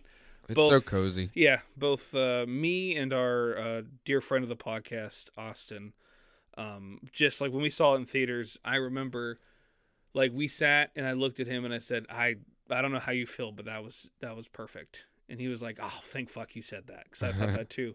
And like when we were sitting in the theater, he went, "I'm gonna be honest, Logan. If if we just sat here and the film just started up again, I wouldn't leave." And I was like, honestly, yeah. Like this film just it just does you don't want to let it go. Like it's mm-hmm. such a delightful film and it's perfect in my eyes and I hope Giamatti gets some recognition in the Oscars, which again, it's a strong year for a It lot of people. Yeah. But yeah, the holdovers I highly recommend. Fucking rules. You also Yeah. get some phenomenal Paul Giamatti faces, which we've definitely been using a lot in our group chats. Yeah. I also highly recommend it. I think it's in my top 20. Oh, good. Um, yeah. Yeah, it's such you, a yeah, 'cause you gave it like a four out of five. Yeah, I really love this movie. I think it's great. Um, just super warm-hearted. Um, and and yeah, just a just a great cozy vibe that I think it, it's fun. It's fun to have a movie that like is this. It's both this biting and vulgar and Yes. and kind of nasty at times, Mhm. but to ultimately be this great wholesome little you know um Yeah. yeah it's a it's a hug of a movie um Mhm. and i like i don't love feel good movies but i love this feel good movie because it doesn't have the trappings of other feel good movies where nobody's allowed to get hurt or be mean or whatever like it, Yeah. it feels very uh raw Yeah. So like a, a hug of a movie is a great example too, because I guess the best way I could describe it very easily is if you're somebody out there that loves fall, you have a favorite sweater yeah or you have a favorite few sweaters. The Holdovers is a favorite sweater of a film. Yeah. This is a film that I think a lot of people are going to grow into as like whether they watch it as a, their new Christmas classic or just in general. Once it starts to get cold, oops, I just dropped my Holdovers copy and it went right into my DVD player. Oops. guess I'm watching the holdovers right now. Yeah. Like that's the type of film it is, and it's again with all these top like my four through one being ten out of tens. These are all films that are like I'm gonna watch this a hundred times, and Mhm. preferably with people who haven't seen it, so I can watch them just kind of enjoy it. Yeah. But yeah, what is your number three? My number three um, is uh, May December. Oh my god, Yeah. Did I you had- see this one? I had to cut it last You had to minute. cut it. Okay. I was I I there's been these last few days for for people off the mic we have just like we've we've made jokes here and there about this and that and there's been some jokes where I've seen Andy make May December references and I go I wonder if that'll make his top 10. So the fact that Oh, your yeah. top 3 fuck. I I'm going to watch it regardless, but I had to cut it in terms of our timeline for the episode. You gotta watch this one because I know you you've seen Annihilation, right? oh, I love Annihilation. Yeah. I love Annihilation too, and in the weirdest way, this kind of reminds me of that. Oh my god. Um, it's Oh. Natalie Portman being weird as fuck, and I love that shit. I love when Natalie Portman Well, she's a little- a little psycho. little little freak. Yeah. um, but this this was probably the biggest. Well, uh, outside of maybe guys at parties like it, this was probably the biggest surprise, Surprise. of the year for me. Uh, I didn't Mhm. know anything about this movie going in. I had seen like a poster or stills posted online of May December, and it was oh Natalie Portman and Julianne Moore. Cool. I don't know what the fuck that is. Hadn't yeah. hadn't looked into it at all. Um, I didn't even know it was directed by Todd Haynes um, Which- until like a few days before I got um, an email about a, a press screening, and I was like, eh, I'm not doing anything that night. I'll go check it out. I know a lot of people like aren't going to this one, so I'll Yeah. show up. And fucking phenomenal. It's this. It's this I'm so crazy excited. this crazy balance between uh melodrama pushed to the point of being like campy and goofy and silly and also this kind of dark sinister meditation on like um you know manipulation and the things we're willing to do to people casually uh to hurt them um and it's you know, I said it earlier about Monster. It's like a film where you think it's one thing for a while and then it's something totally different. Um, you know, we kind of see most of the story through Natalie Portman's character's lens, and it's like she's our vessel into this weird, fucked up story about a woman who marries a boy, uh, a young boy. Yeah, in case you don't know the premise, the film is about an actress played by Natalie Portman basically shadowing Julianne Moore's character to play a version of Julianne Moore's character for a film. Yeah, and the the And- Julianne Moore character and her husband, that dynamic is um I can't remember the name, but it's based on a, a scandal in the '90s, uh, in which this um, woman in her like 30s or something, or maybe late 20s, started dating a teenager, um, and it was the talk of the town. It was all over the place. They were in all the tabloids for a long time, but like they stayed together for a long time, and so this is kind of it's not a depiction of those events, but it's Yeah. inspired by that, um, and that the the film within the film that Natalie Portman's character is researching for is about that scandal. And so Natalie Portman is like trying to get into character and trying to understand this woman, why she would, you know, pursue such a young boy. I think her husband, her now husband at the time that they met was 13 and she Mhm. was like 29 or something. Um, and now He's in his 30s. he's 36, which would make her in her 50s, I Yeah. think. Yeah. Mhm. Um, and one of my, I mean, one, yeah, one of my favorite performances of the year is Charles Melton as the 36 year old husband Ag- again, as someone who has subjected himself and is yet to to finish Riverdale. His finish. He's yet to finish Riverdale. It's it's diminishing returns, but it's such. It's the one of the worst shows I've ever seen in my life. So I gotta I gotta finish it at some Yeah. But the fact that they hear that like the the man who has played Reggie for seasons in that fucking Yeah. show is now just like you. I'm hearing people like who have never seen Riverdale just like talk this man's up. Yeah. Makes me fucking so happy for him, and also be Yeah. like, holy shit. Well, yeah, there, because there's, it's a film with Julianne Moore and Natalie Portman, and if he's getting the praise, yeah, that just shows how much he stands out right. in I- his performance, yeah, which is great. don't get me wrong, Natalie Portman is amazing too. Yes. Um, but yeah, Charles Melton. In some ways, it felt like he was bred by things like Riverdale and like his Netflix stuff to do a role like this. This feels like the perfect inversion of his thing, like his what he's done with his career. Because like yeah. Riverdale is a lot of you know, twenty and thirty somethings playing teenagers. You know, Yes. um, uh, and and we've seen that all over Hollywood. That's a classic trope where Yeah. the actors are way older playing way younger. It and is- this it- this is a fun. Sorry, go ahead. No, and usually a lot of that's played tongue in cheek, or right, it's like right. they're not they're not being told like the, the people are not telling like, nah, we want you to be as authentic sixteen as you can. Like Yeah. no one fucking cares. They're beautiful people. They can get away with them doing you know sex scenes or doing Yeah. something naughty that teenagers you shouldn't. That it'd be really weird if you actually had sixteen year olds do. Yeah, But since they're in their twenties, they're like, oh, it's fine. Yeah, And but yeah, that's just been his career for like the last five years. right. And so then for him to come into this where it's almost this kind of weird meta inversion of that where Yeah. he he is playing his own age. Like he's playing a mid 30s guy, but because he's been in this relationship with this manipulative, conniving, much older woman since he was 13, he was emotionally stunted Yeah. at that age. hmm And so what you've got is basically a 36 year old with like the mind and social skills of a 13 year old. Incre- And it's oh it's God. the That's be best watch. 36 year old, 13 year old I've ever seen. Charles Melton is stellar and there's there's it's Yeah, I've the heard- film is yeah. simultaneously like I said, it's a contrast of two tones and it's simultaneously heartbreaking to watch scenes like him, you know, he has a son. He has a teenage son and he's interacting with his son and his son knows more about the world than he does. You know, and I- it's just Whoa, I didn't fucking know that. yeah, yeah. Now I got have real- they have children in this movie. And They have uh, multiple. I think two, maybe. Oh my god, Um, Andy! Uh, I was already gonna watch it, but now that just sounds even worse. I gotta see it's this now. just Holy it's fuck! on one hand heartbreaking but the film is also like constantly um playing up the or not playing up but like constantly subtly highlighting the like insanity and absurdity and superficiality of all these characters mainly Oh, yeah.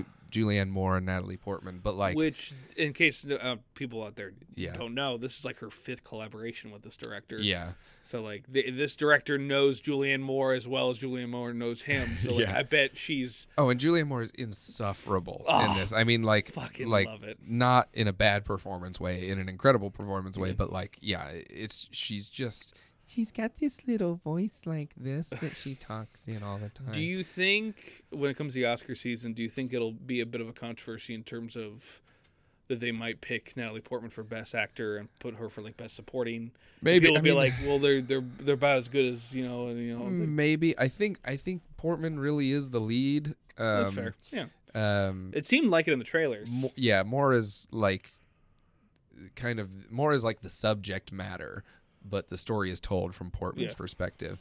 Um, but yeah, it's Todd Haynes pulls off this really fascinating tonal tightrope walk between this is fucking hilarious and absurd Uh-huh. and also this is really sad and depraved and and makes me kind of sick um and the score is uh um like half of it is repurposed from an old 70s movie and half of it's original work but it feels like a it feels like a dateline oh my segment God. it's this very played up kind of melodramatic thing played over these very kind of you know realistic normal events and it's just this weird icky gross funny feeling throughout the whole movie screaming internally. That sounds. yeah Well, I I was I had to cut it last minute because I was like, I don't. Is it really gonna hit my top ten? And now I'm fucking listening to you, and it's like, well, that's the best part about these these these lists. Yeah. They're subjective and they are ever flowing. Right, yeah, yeah. But yeah, that's that's great. All right, we're at a point now. We're in our top two. We gotta put the cards out on the table because there's one film in particular I know is in our top two. yeah So I have to ask: Is Oppenheimer number two? For you? Yes. Thank fuck. Okay. Because that's my number two. Okay, we Let's finally lined up. Let's go right into we it. finally lined up Yeah, now we can just not have to last wait. year i feel like we had a bunch We of did. like the same placements of the same Yeah. films and No, this yeah. year this is the only one Yeah, and you know what? I'm glad. I'm Yeah. glad that we at least have one, and it's this one because this. I will say because I, I don't know if I put it in my review when we did it on letter when I did it on Letterboxd, but like I think Oppenheimer is the best thing Nolan's ever done. Yeah. I think Probably. if and everything he's put together. Again, this is a man who in the last few years has had some really interesting choices in terms of what he does, but ultimately are films that like I think are great, but are usually held back by things that like, you know, most directors are not usually held back by in terms of like when it comes to like the writing being, being a little emotionless or, you know, the plot being just so Yeah. you know, convoluted. Because again, I I think Dunkirk is great as a th- experience in theaters. I personally have only enjoyed Tenet the more times I've seen it, but I also know that those films are weak in certain aspects because, it's, in all honesty, Dunkirk is pretty pencil thin as a as a film in terms of plot wise, except for the fact of the the twist in terms of the timeline, It's like Yeah, yeah. uh, discrepancies. And and Tenet, again, Tenet is a fucking blast in theaters. If only they didn't release a version that just destroyed your ears. Right. It's better, and it's it, thankfully the, the the mix is actually good on Yeah. like you know streaming and if you buy it. But like it, Tenet is like a dumb Bond movie, like dressed up in Oh. the trappings of Interstellar If- if or you- Inception. if you replaced nuclear warfare with temporal warfare, it's a modern warfare film. Yeah, It pretty is basically a Makarov. Like it's like Yeah. Kenneth Branagh is Makarov, and like they're just trying to fucking stop this man from doing a nu- like a time nuke, basically. yeah. And so like Nolan has always been an event film guy, and also he's he's been one who has been constantly fighting with the idea of preserving cinema in theaters to the point where he basically cut ties with Warner Brothers after Tenet, how they handled Tenet, Right. and basically like made Universal bend over backwards to make sure that he got the date he wanted, the budget he wanted, Yeah.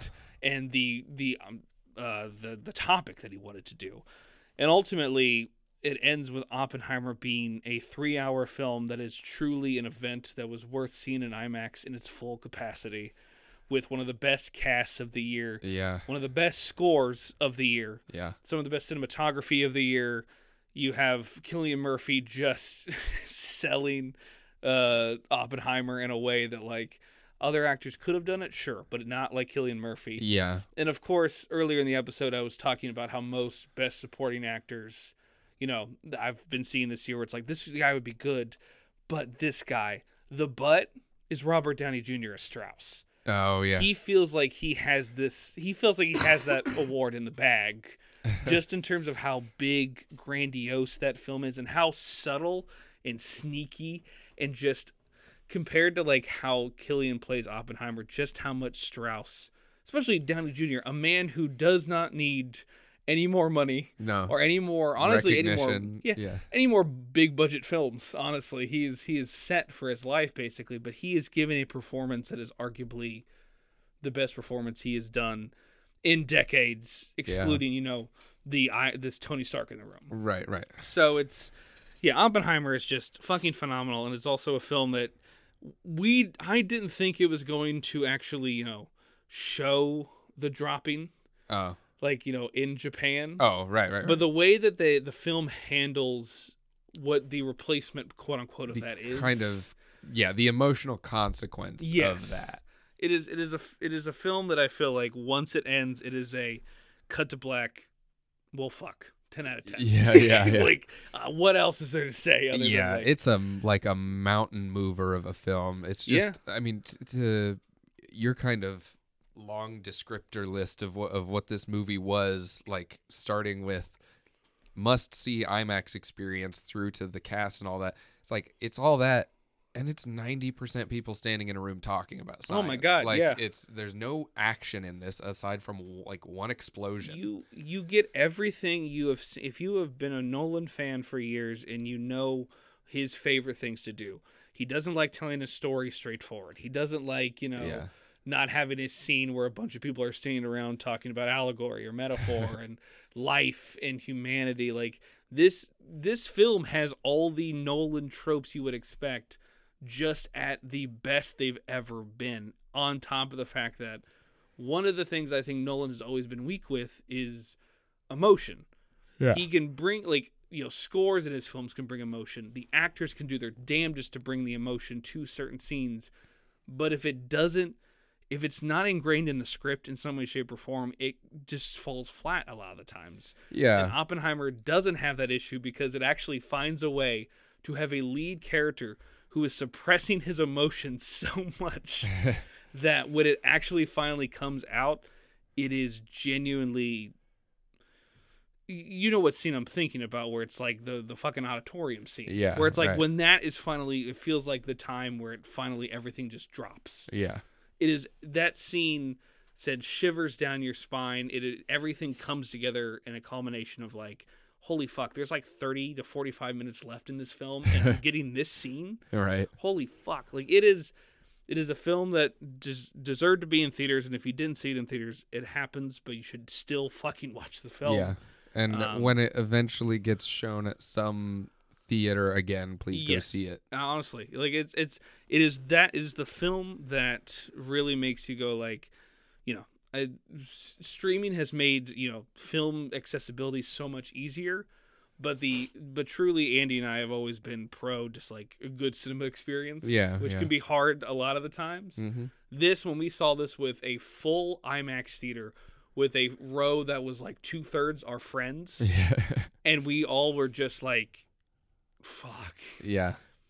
perfect. It was it was it was a perfect experience and bought this shit on 4K as soon as I fucking could. Yeah. Well, and Can't wait to watch it again. for as grand and intense and spectacular of an experience it is, it's also like Nolan's most personal film. It Yes, feels like, at yeah. least in years.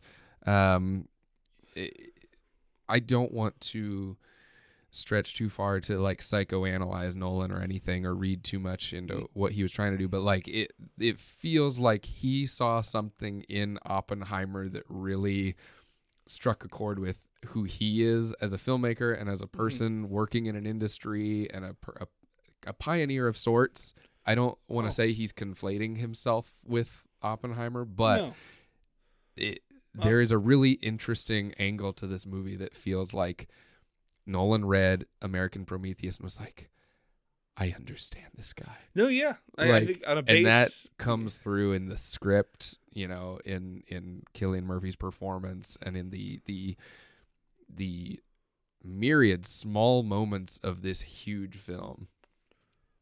Yeah. Yeah, I mean, honestly, yeah, I, th- I don't think you're wrong on that. I don't Yeah. think it's a full psycho analysis because, in all honesty, yeah, I think you can see in his film that when he was reading American Prometheus, he wasn't being like, "Oh my God," you know, same background, same. no, life. yeah. It genuinely was. You can see Nol- oh, Nolan being like, "This is a man who loves having twenty plates being spun on a stick at the same time, only because in the very finite moment that it works, it'll be something that no one will forget." Yeah, it'll be the grandest thing and- anybody's pulled off. And if that's not Nolan as a fucking filmmaker, Right. I don't know what is. yeah. Like he he is such he is so into the intric in you know the complexities of certain things. He's the king of practical effects right now in terms of like advocating for it. Yeah. I mean, he is he clearly has a kinship a little bit to the the work ethic of what Oppenheimer at that Yeah. time, and it is yeah. it's also one of the best scores in an Oppen or Ah, in a Nolan it's film. Ludwig, right? Ludwig, yeah, it's one of Ludwig's best scores among a slew of amazing scores from that God, man. it's good. It's it's great that you know Ludwig is going like. You know, I'm not. He's he's like he's not trying to be John Williams, but he's basically making John Williams moves by doing like banging Star Wars scores, and then he'll just make banging acclaimed s- director films. He'll be making yeah. banging scores and- for like critically acclaimed films. It's also worth talking about how like he he'll he'll score a movie and it'll wind up being like the the secret best part of that movie. I mean, there are Yeah. so many amazing things about Oppenheimer, but like the score is so transportive. It it yeah, it's you could almost maybe more than any other score I listened to this year, you could listen to the score and feel like you're being told the story. yes. Oh, absolutely. Like the the, yeah, the music tells the story of this movie as it's happening and it's And it's just I stunning. again, and we. It's so crazy to think that we probably wouldn't have got that if it weren't for the fact that Zimmer couldn't do Tenet because of Right. Dune. So Ludwig did Tenet. Yeah. Tenet score Nolan also really liked that. rips, and it's like yeah, so like Yeah, Tenet, the Oppenheimer is a 15 layer cake that every time you get to a new layer, you go, well, this is also fucking Yeah, perfect. What the fuck? This is it's it it's the type of film that makes you if it makes you mad, it's mad at like how effortless Uh huh. it really it is. Yeah. Even though it clearly has so much effort put into Right. it. But you're like, this is way too smooth. This is working way too well. What the fuck?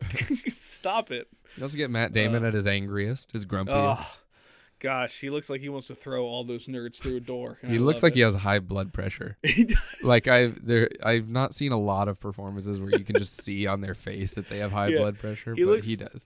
Uh, he looks like a man who told his wife, "Don't worry, we'll do couples therapy unless Nolan needs me for a film." Yeah. And then Nolan needs him for a film, Yeah. which is what really happened, which I Yep. fucking love. So yeah, Oppenheimer is our number twos, and I'm gonna be nice. I'll throw number one to you. What is Oh. your number one? My number one for the year already appeared on your list. oh Um, my god! I, I remained Oh. a little bit mum on it, as I said it would come back later. Uh, my number one is the greatest action film of the year, Yes! the greatest action film Yes! maybe of the 21st Yes! century, at least in America. My number one pick John Wick. is Chapter John Wick four. Chapter Four. Oh, Um, yeah, I I just can't bring like I can't find myself overstating how monumental this movie is. you just you just um, want to tape if you if you have. I feel like you've had this feeling too. It's like if you have fan friends who are fans of action but haven't watched this film, you just want to tape them to a chair. Yeah, like what are you them- doing? It's like what the f- you need to you like action this. movies? Well, put this in your blood. Like, what do Yeah. you? What do you? What's wrong with you? Because again, that the first John Wick feels like indirectly in uh, response to the Raid, Yeah, because the Raid is a film that is an Indonesian film that basically puts all American action films to shame at that point. right. And you have two men It was being a like, huge um, kind of dog whistle for like the Yeah. shittiness of American Oh action my at that God. point. because around that time, I think around the time the Raid was coming out is when the the big Taken three Right. of right, it all was right. happening. The the the the fence jumping scene. Yeah, yeah. That's kind of where we 15 were. edits. Yeah, and so it's like now we're at a point where John Wick Chapter Four is just like, well, fuck, this is now the new standard that I don't even think you can hit unless you just do something completely different. Yeah, it's. I mean, it's a it's a a doubly impressive feat to not only dwarf the previous three films in your uh, franchise that were already putting other American action to shame. Like they were they were pushing the bar Oh, higher, Yes. and then this film comes out and is like, ah, all of those were like child's play. Uh, we're gonna do Yeah. almost three hours of almost continuous action, and it's gonna be emotionally rewarding, and it's gonna be narratively compelling. You know, like just comes out and does everything at top notch.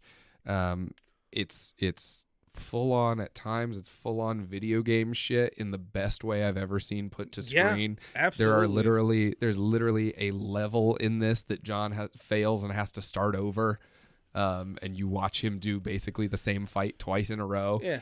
Um, it's it, you know if I have a problem with the previous John Wick movies, which you know I really love those movies. The series means a lot to me, um, but you know, chapter two and chapter three, they get a little thin on justifying the continue like the continuation of the story based on the Yeah. premise set forth in the first film. Yeah. Like you said, it's four movies about a guy who's angry that his dog was killed.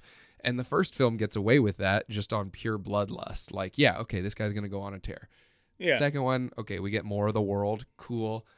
I'm l- starting to lose why John's still doing all this, uh, but he gets embroiled and stuff. Three, we're feeling a little long in the tooth. I, I still really enjoy that movie, Three's but like narratively, it's like, okay, I don't even know how we got here. Because I think um, I, I rewatched three after seeing four, Yeah. and then like I talked to Adam, and Adam's like, I actually never saw three, and we rewatched three. Yeah. And yeah, It's it- a blast. It's so much fun, but, But- it- yeah, yeah you you start to feel the wear on the the narrative momentum of it and then for this to come and just like you said it kind of gives more to john than we got in the last film or two yeah, um and and also somehow introduces like 20 new characters and they're all cool and compelling and they all add to the experience of following john on this journey yeah. and it- you it- get an emotionally satisfying conclusion at the end too It's it's yeah, it's it feels like every character that's added in four is like the studio exec walks in and goes, "Oh, cool! If is this guy in here because if it does well, you could do a spinoff." And Stahelski's right. like, "No, I just like. I think this is a cool character to put in Yeah. a John Wick film. Yeah. We could, I guess, but why does it matter? Right. like it. Yeah, everything that's done in four is." It's finishing off the series. At least it, it wants to finish off the series in a way that is just like we are we are making a we're putting our stamp on American action in a way that is like from this point forward, it doesn't matter what type of film it is.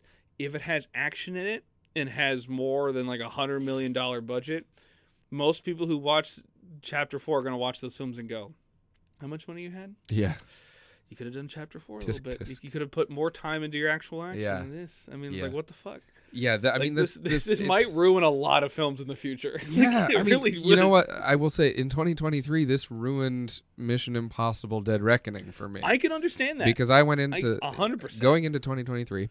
You can go back to the the episode and quote me. I think I said Mission Impossible: Dead Reckoning was one of my most anticipated films of the year. Probably it's one of it was one of mine too. I was really I l- fucking love Fallout. Fallout's Um, great. Rogue Nation slaps. Yeah. Um, and so I was really looking forward to that. Then I saw John Wick and I was like, holy fuck. Um, but then I thought, you know, okay, John Wick is more like full tilt, all fighting all the time, less about the plot. Yeah, Mission Impossible is, yes, it brings the set pieces, but it's less about like hand to hand beat 'em up and more about like the espionage and the, the Yeah. subterfuge and all, and all that and the crazy stunts that Tom Cruise is willing to do. and we're seven films in, and Yeah, you know, right. maybe we got one more Yeah. in, and Um, and yeah, I mean, Dead Reckoning, still enjoy that movie. Um, but man, after just seeing Keanu Reeves and all of his stunt team and all the other actors just beat on each other in the most creative and cool and pretty and fun and brutal ways. Yeah, Dead Reckoning, and it's uh, it's uh, yeah, pandemic afflicted uh, set pieces just did not measure up. it doesn't. No, like again, I think Dead Reckoning's in my top twenty, but it is seventeen. Yeah, Like it is, yeah. It is. As someone who still really thought Dead Reckoning was a great time, it is not as good as Fallout or Rogue Nation, Yeah. and arguably Ghost Protocol. Like it's Yeah. probably yeah, the weakest of the newer era. right. Definitely because of pandemic, but also because of just the fact that like there's seven films in, Yeah. and it's like how do you keep that going? And guess what? John Wick goes. Well, we are four films in, and that's a good place to just redo every like just Yeah. throw yeah, everything on the table Yeah. this is the type of film you feel like the the best hope for me is that there's a bunch of auteurs out there that are like this is my team we have maybe three films in the chamber in terms of like story wise that we could do action uh, they need to come with me we need this budget Yeah. fuck you i saw john wick chapter 4 i know my worth Yeah. like, right. like if you you yeah, just need I to hope have this that legitimizes this type of action, the super physical, in camera, yeah, intense stuff. Um, I would hope that studios are looking at this and thinking like, not necessarily how do we make our own John Wick, but like. How do we improve our action to measure Yeah. up to this? You know, Yeah. in our blockbusters. Um, which you which you fucking should especially you have to. yeah. Like the the paradigm has shifted. To Um, quote, to quote, uh, what's his name from Jurassic World: Fallen Kingdom? You can't put it back in the box. Put it back in the box. Yeah, Chapter Four is really a Pandora's box of action films. Yeah, I, I mean, it's just not an overstatement to say that like almost every action scene in this movie, and it's an almost three-hour movie, a lot of action, could be the defining set piece of it, like any other film. yeah, yeah, almost. yeah. The- you listening out there, think of like your four to five. If you're an action fan, four to five top action films of all time. Chapter Four probably beats two or three of those films. maybe four, depending Yeah. on what you like in terms of action. But it's just like, yeah, it Just it- in terms of the variety and complexity and impact of the action, Yeah, it's so a, good. It's a film that is a fucking buffet, but it's not mediocre food on a big, huge plate. It is right, it's not it just an topped- onslaught. Yeah, It is the top tier best shit you could have in a buffet style, and it just doesn't stop. it's a top shelf Shotsky. It gives you Scott Adkins in a fat suit, and that man just fucking He beats the shit out beats- of Keanu Reeves. he beats the shit out of Keanu Reeves in a fat suit. Yeah. It is so fucking good. Killer. He's so Um, good. and- It is. It's so fucking good. I, I do want to say the last thing I'll say on this, and then we can uh, go to your number one. I would be remiss if I didn't talk about Keanu himself. I Oh. I think Mm, it's maybe you know everybody loves Keanu. He's wholesome, all that. But I think it, it went a little bit under discussed just how good he is in oh, this. 100%. Um, I, I think part of that is this film Stahelski reaching a great merging point between the culmination of the action choreography and also you know an emotional high point for John as a character and Keanu meets that head on you just feel his fatigue Yeah. throughout the entire film his physical uh his physicality is just in the fight scenes out of the fight scenes. You can just tell this dude is just he's just kind of done but he's Yeah. got to keep and I don't mean Keanu's done like he's checked out. I mean like John the character is like ready to put all this to bed. And you can feel that in every fight scene. You can feel his um you know just the the tenacity of trying to push through one last thing. Okay now one more last Yeah, thing okay I- now one more last thing I and it's just it's exhausting like you said but in like a compelling way What chapter four gets right with John that I think two and three struggles with is the idea that like in two and three, there is a sense that Keanu plays John in a way where John feels like he can go back to what he Yeah. had before one, and then four, it's scorched earth. He couldn't fucking care less. yeah He is gonna make the biggest bang he can, and regardless of where the film ends, he is gonna, regardless of the fatigue, regardless of everything, he is going to keep going forward. yeah And that is something that, like, yeah, I think that's what makes three so weak in comparison to the other ones, is because it's another film of him being like, you know, oh, I'm back in, but I don't really want to be back in. Yeah. It's like in four, it's like he do- doesn't like, fucking nope, matter. fuck It it literally four opens in a way that goes like, you remember that shit in chapter three?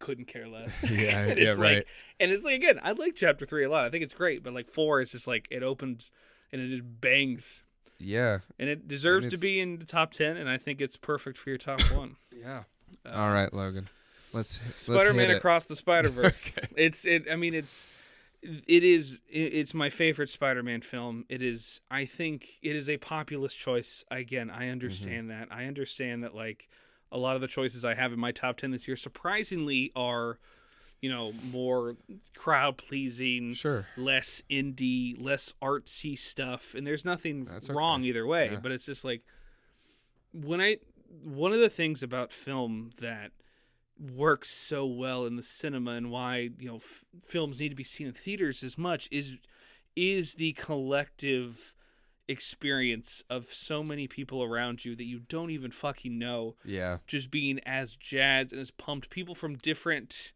it's i mean it's it's like even films like it's what happened with top gun maverick last year. Right or right two yeah years ago. yeah. Where it's like even if it's not a perfect film like when you have this experience when you are having this synergy in a theater Mhm. with people you have no idea what their fucking names are. And then on top of that you are seeing one of the best animated films america has ever fucking made. And it also is a product of a comic book series that arguably made a better film than the last f- maybe five or six mcu films. Like you are seeing like there is honest to god like this is a year for animation in terms of you know there is across the spider verse and there is our attempts to try to not even be considered close to spider verse because even if you touch that yeah. like it is you are risk being considered inferior in comparison.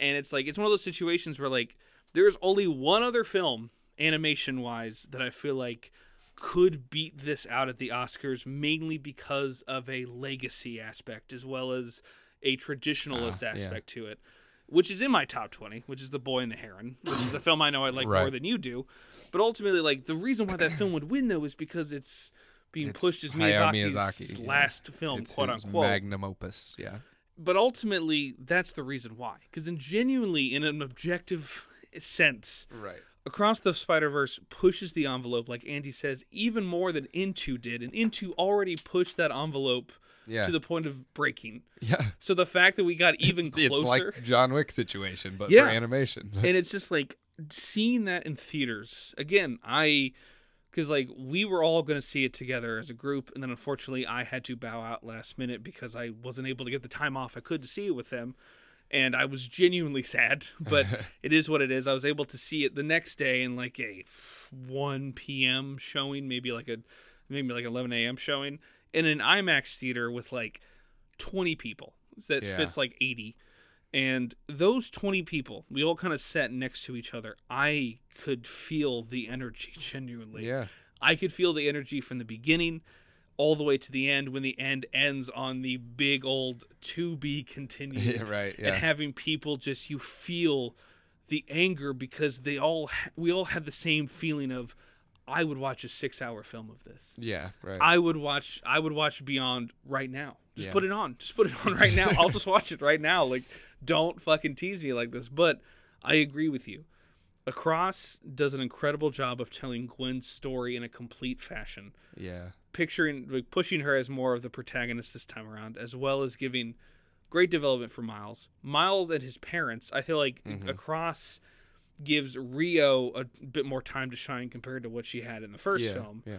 as well as you know giving the fan service that everyone expected to see for the film Yeah. but also giving the spider men and women that actually get a chance to talk you know you know specific personalities unique personalities Yeah. unique performances unique designs and also in a year this is cannot be understated in any way or overstated in a year of phenomenal scores in a year Huh. where it's like i cannot wait to see who gets fucking snubbed type of year for scores um if daniel pemberton won for fucking That'd be across cool. the spider-verse he deserves it Yeah. because there have been people, there have been fans, on the, and I know it's on fucking TikTok and YouTube and whatnot, but there are people who are breaking down single tracks from that man where you hear all the leitmotifs come together, and they're all vastly different leitmotifs Oh, yeah. come together in a way that is unison, that is symphonic in a way that is just so much thematic unity in, across those two movies. It's insane. Like that.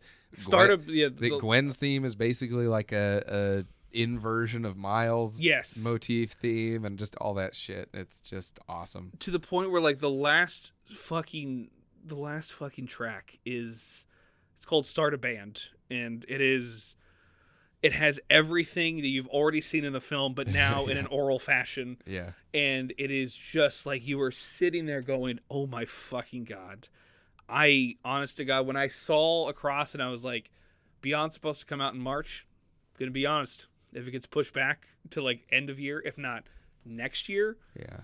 i couldn't care less Yeah. this it has to be perfect now Yeah. because now you've pushed it so hard that like it is is it, I just it is as someone who loves animation as someone who loves all forms of animation traditional CGI you know eastern western French uh, British uh, claymation stop motion you know like it just loves seeing people either be in their own niche or just try to push the envelope in a way that feels like it needs to be pushed because we we need to have it pushed. Yeah. If John Wick Chapter Four is the action version of that, Across the Spider Verse is basically like if we're going to keep making animation interesting and like people get into it and more, it can't just be the wishes of the world.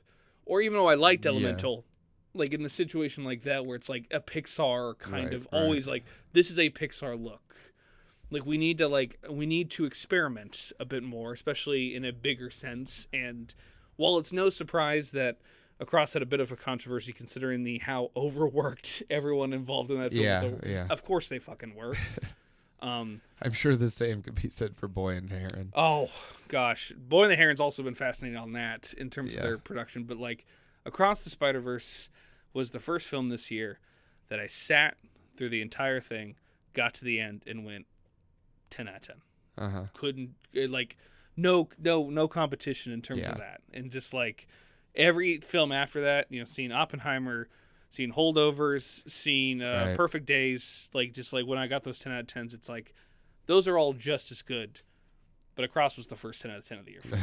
that because of that it's number one hey, so was John Wick for me. That was my I know, first time. which is awesome and, yeah, you, Um, and that's worse for you because you saw that in february wasn't it March? I thought it was Febru- February, don't. March. I think It was that time. early. It was Still, fucking you, early. you Way too like, early. You had nine months to Yeah, just like, be like, it's not John Everything's downhill from here. Um, Uh, but yeah, that's yeah, yeah. Uh, Across the Spider Verse, just I mean, I just love when a movie, uh, when a Spider Man movie contends with like or grapples with what it means to be Spider Man, like Oh, the yes. mythology of Spider Man, and kind of breaks down the tenets of the character. Um, you know, like weighing the Spider Man's willpower, which is never ending, Mhm. against like inevitable tragedy and failure.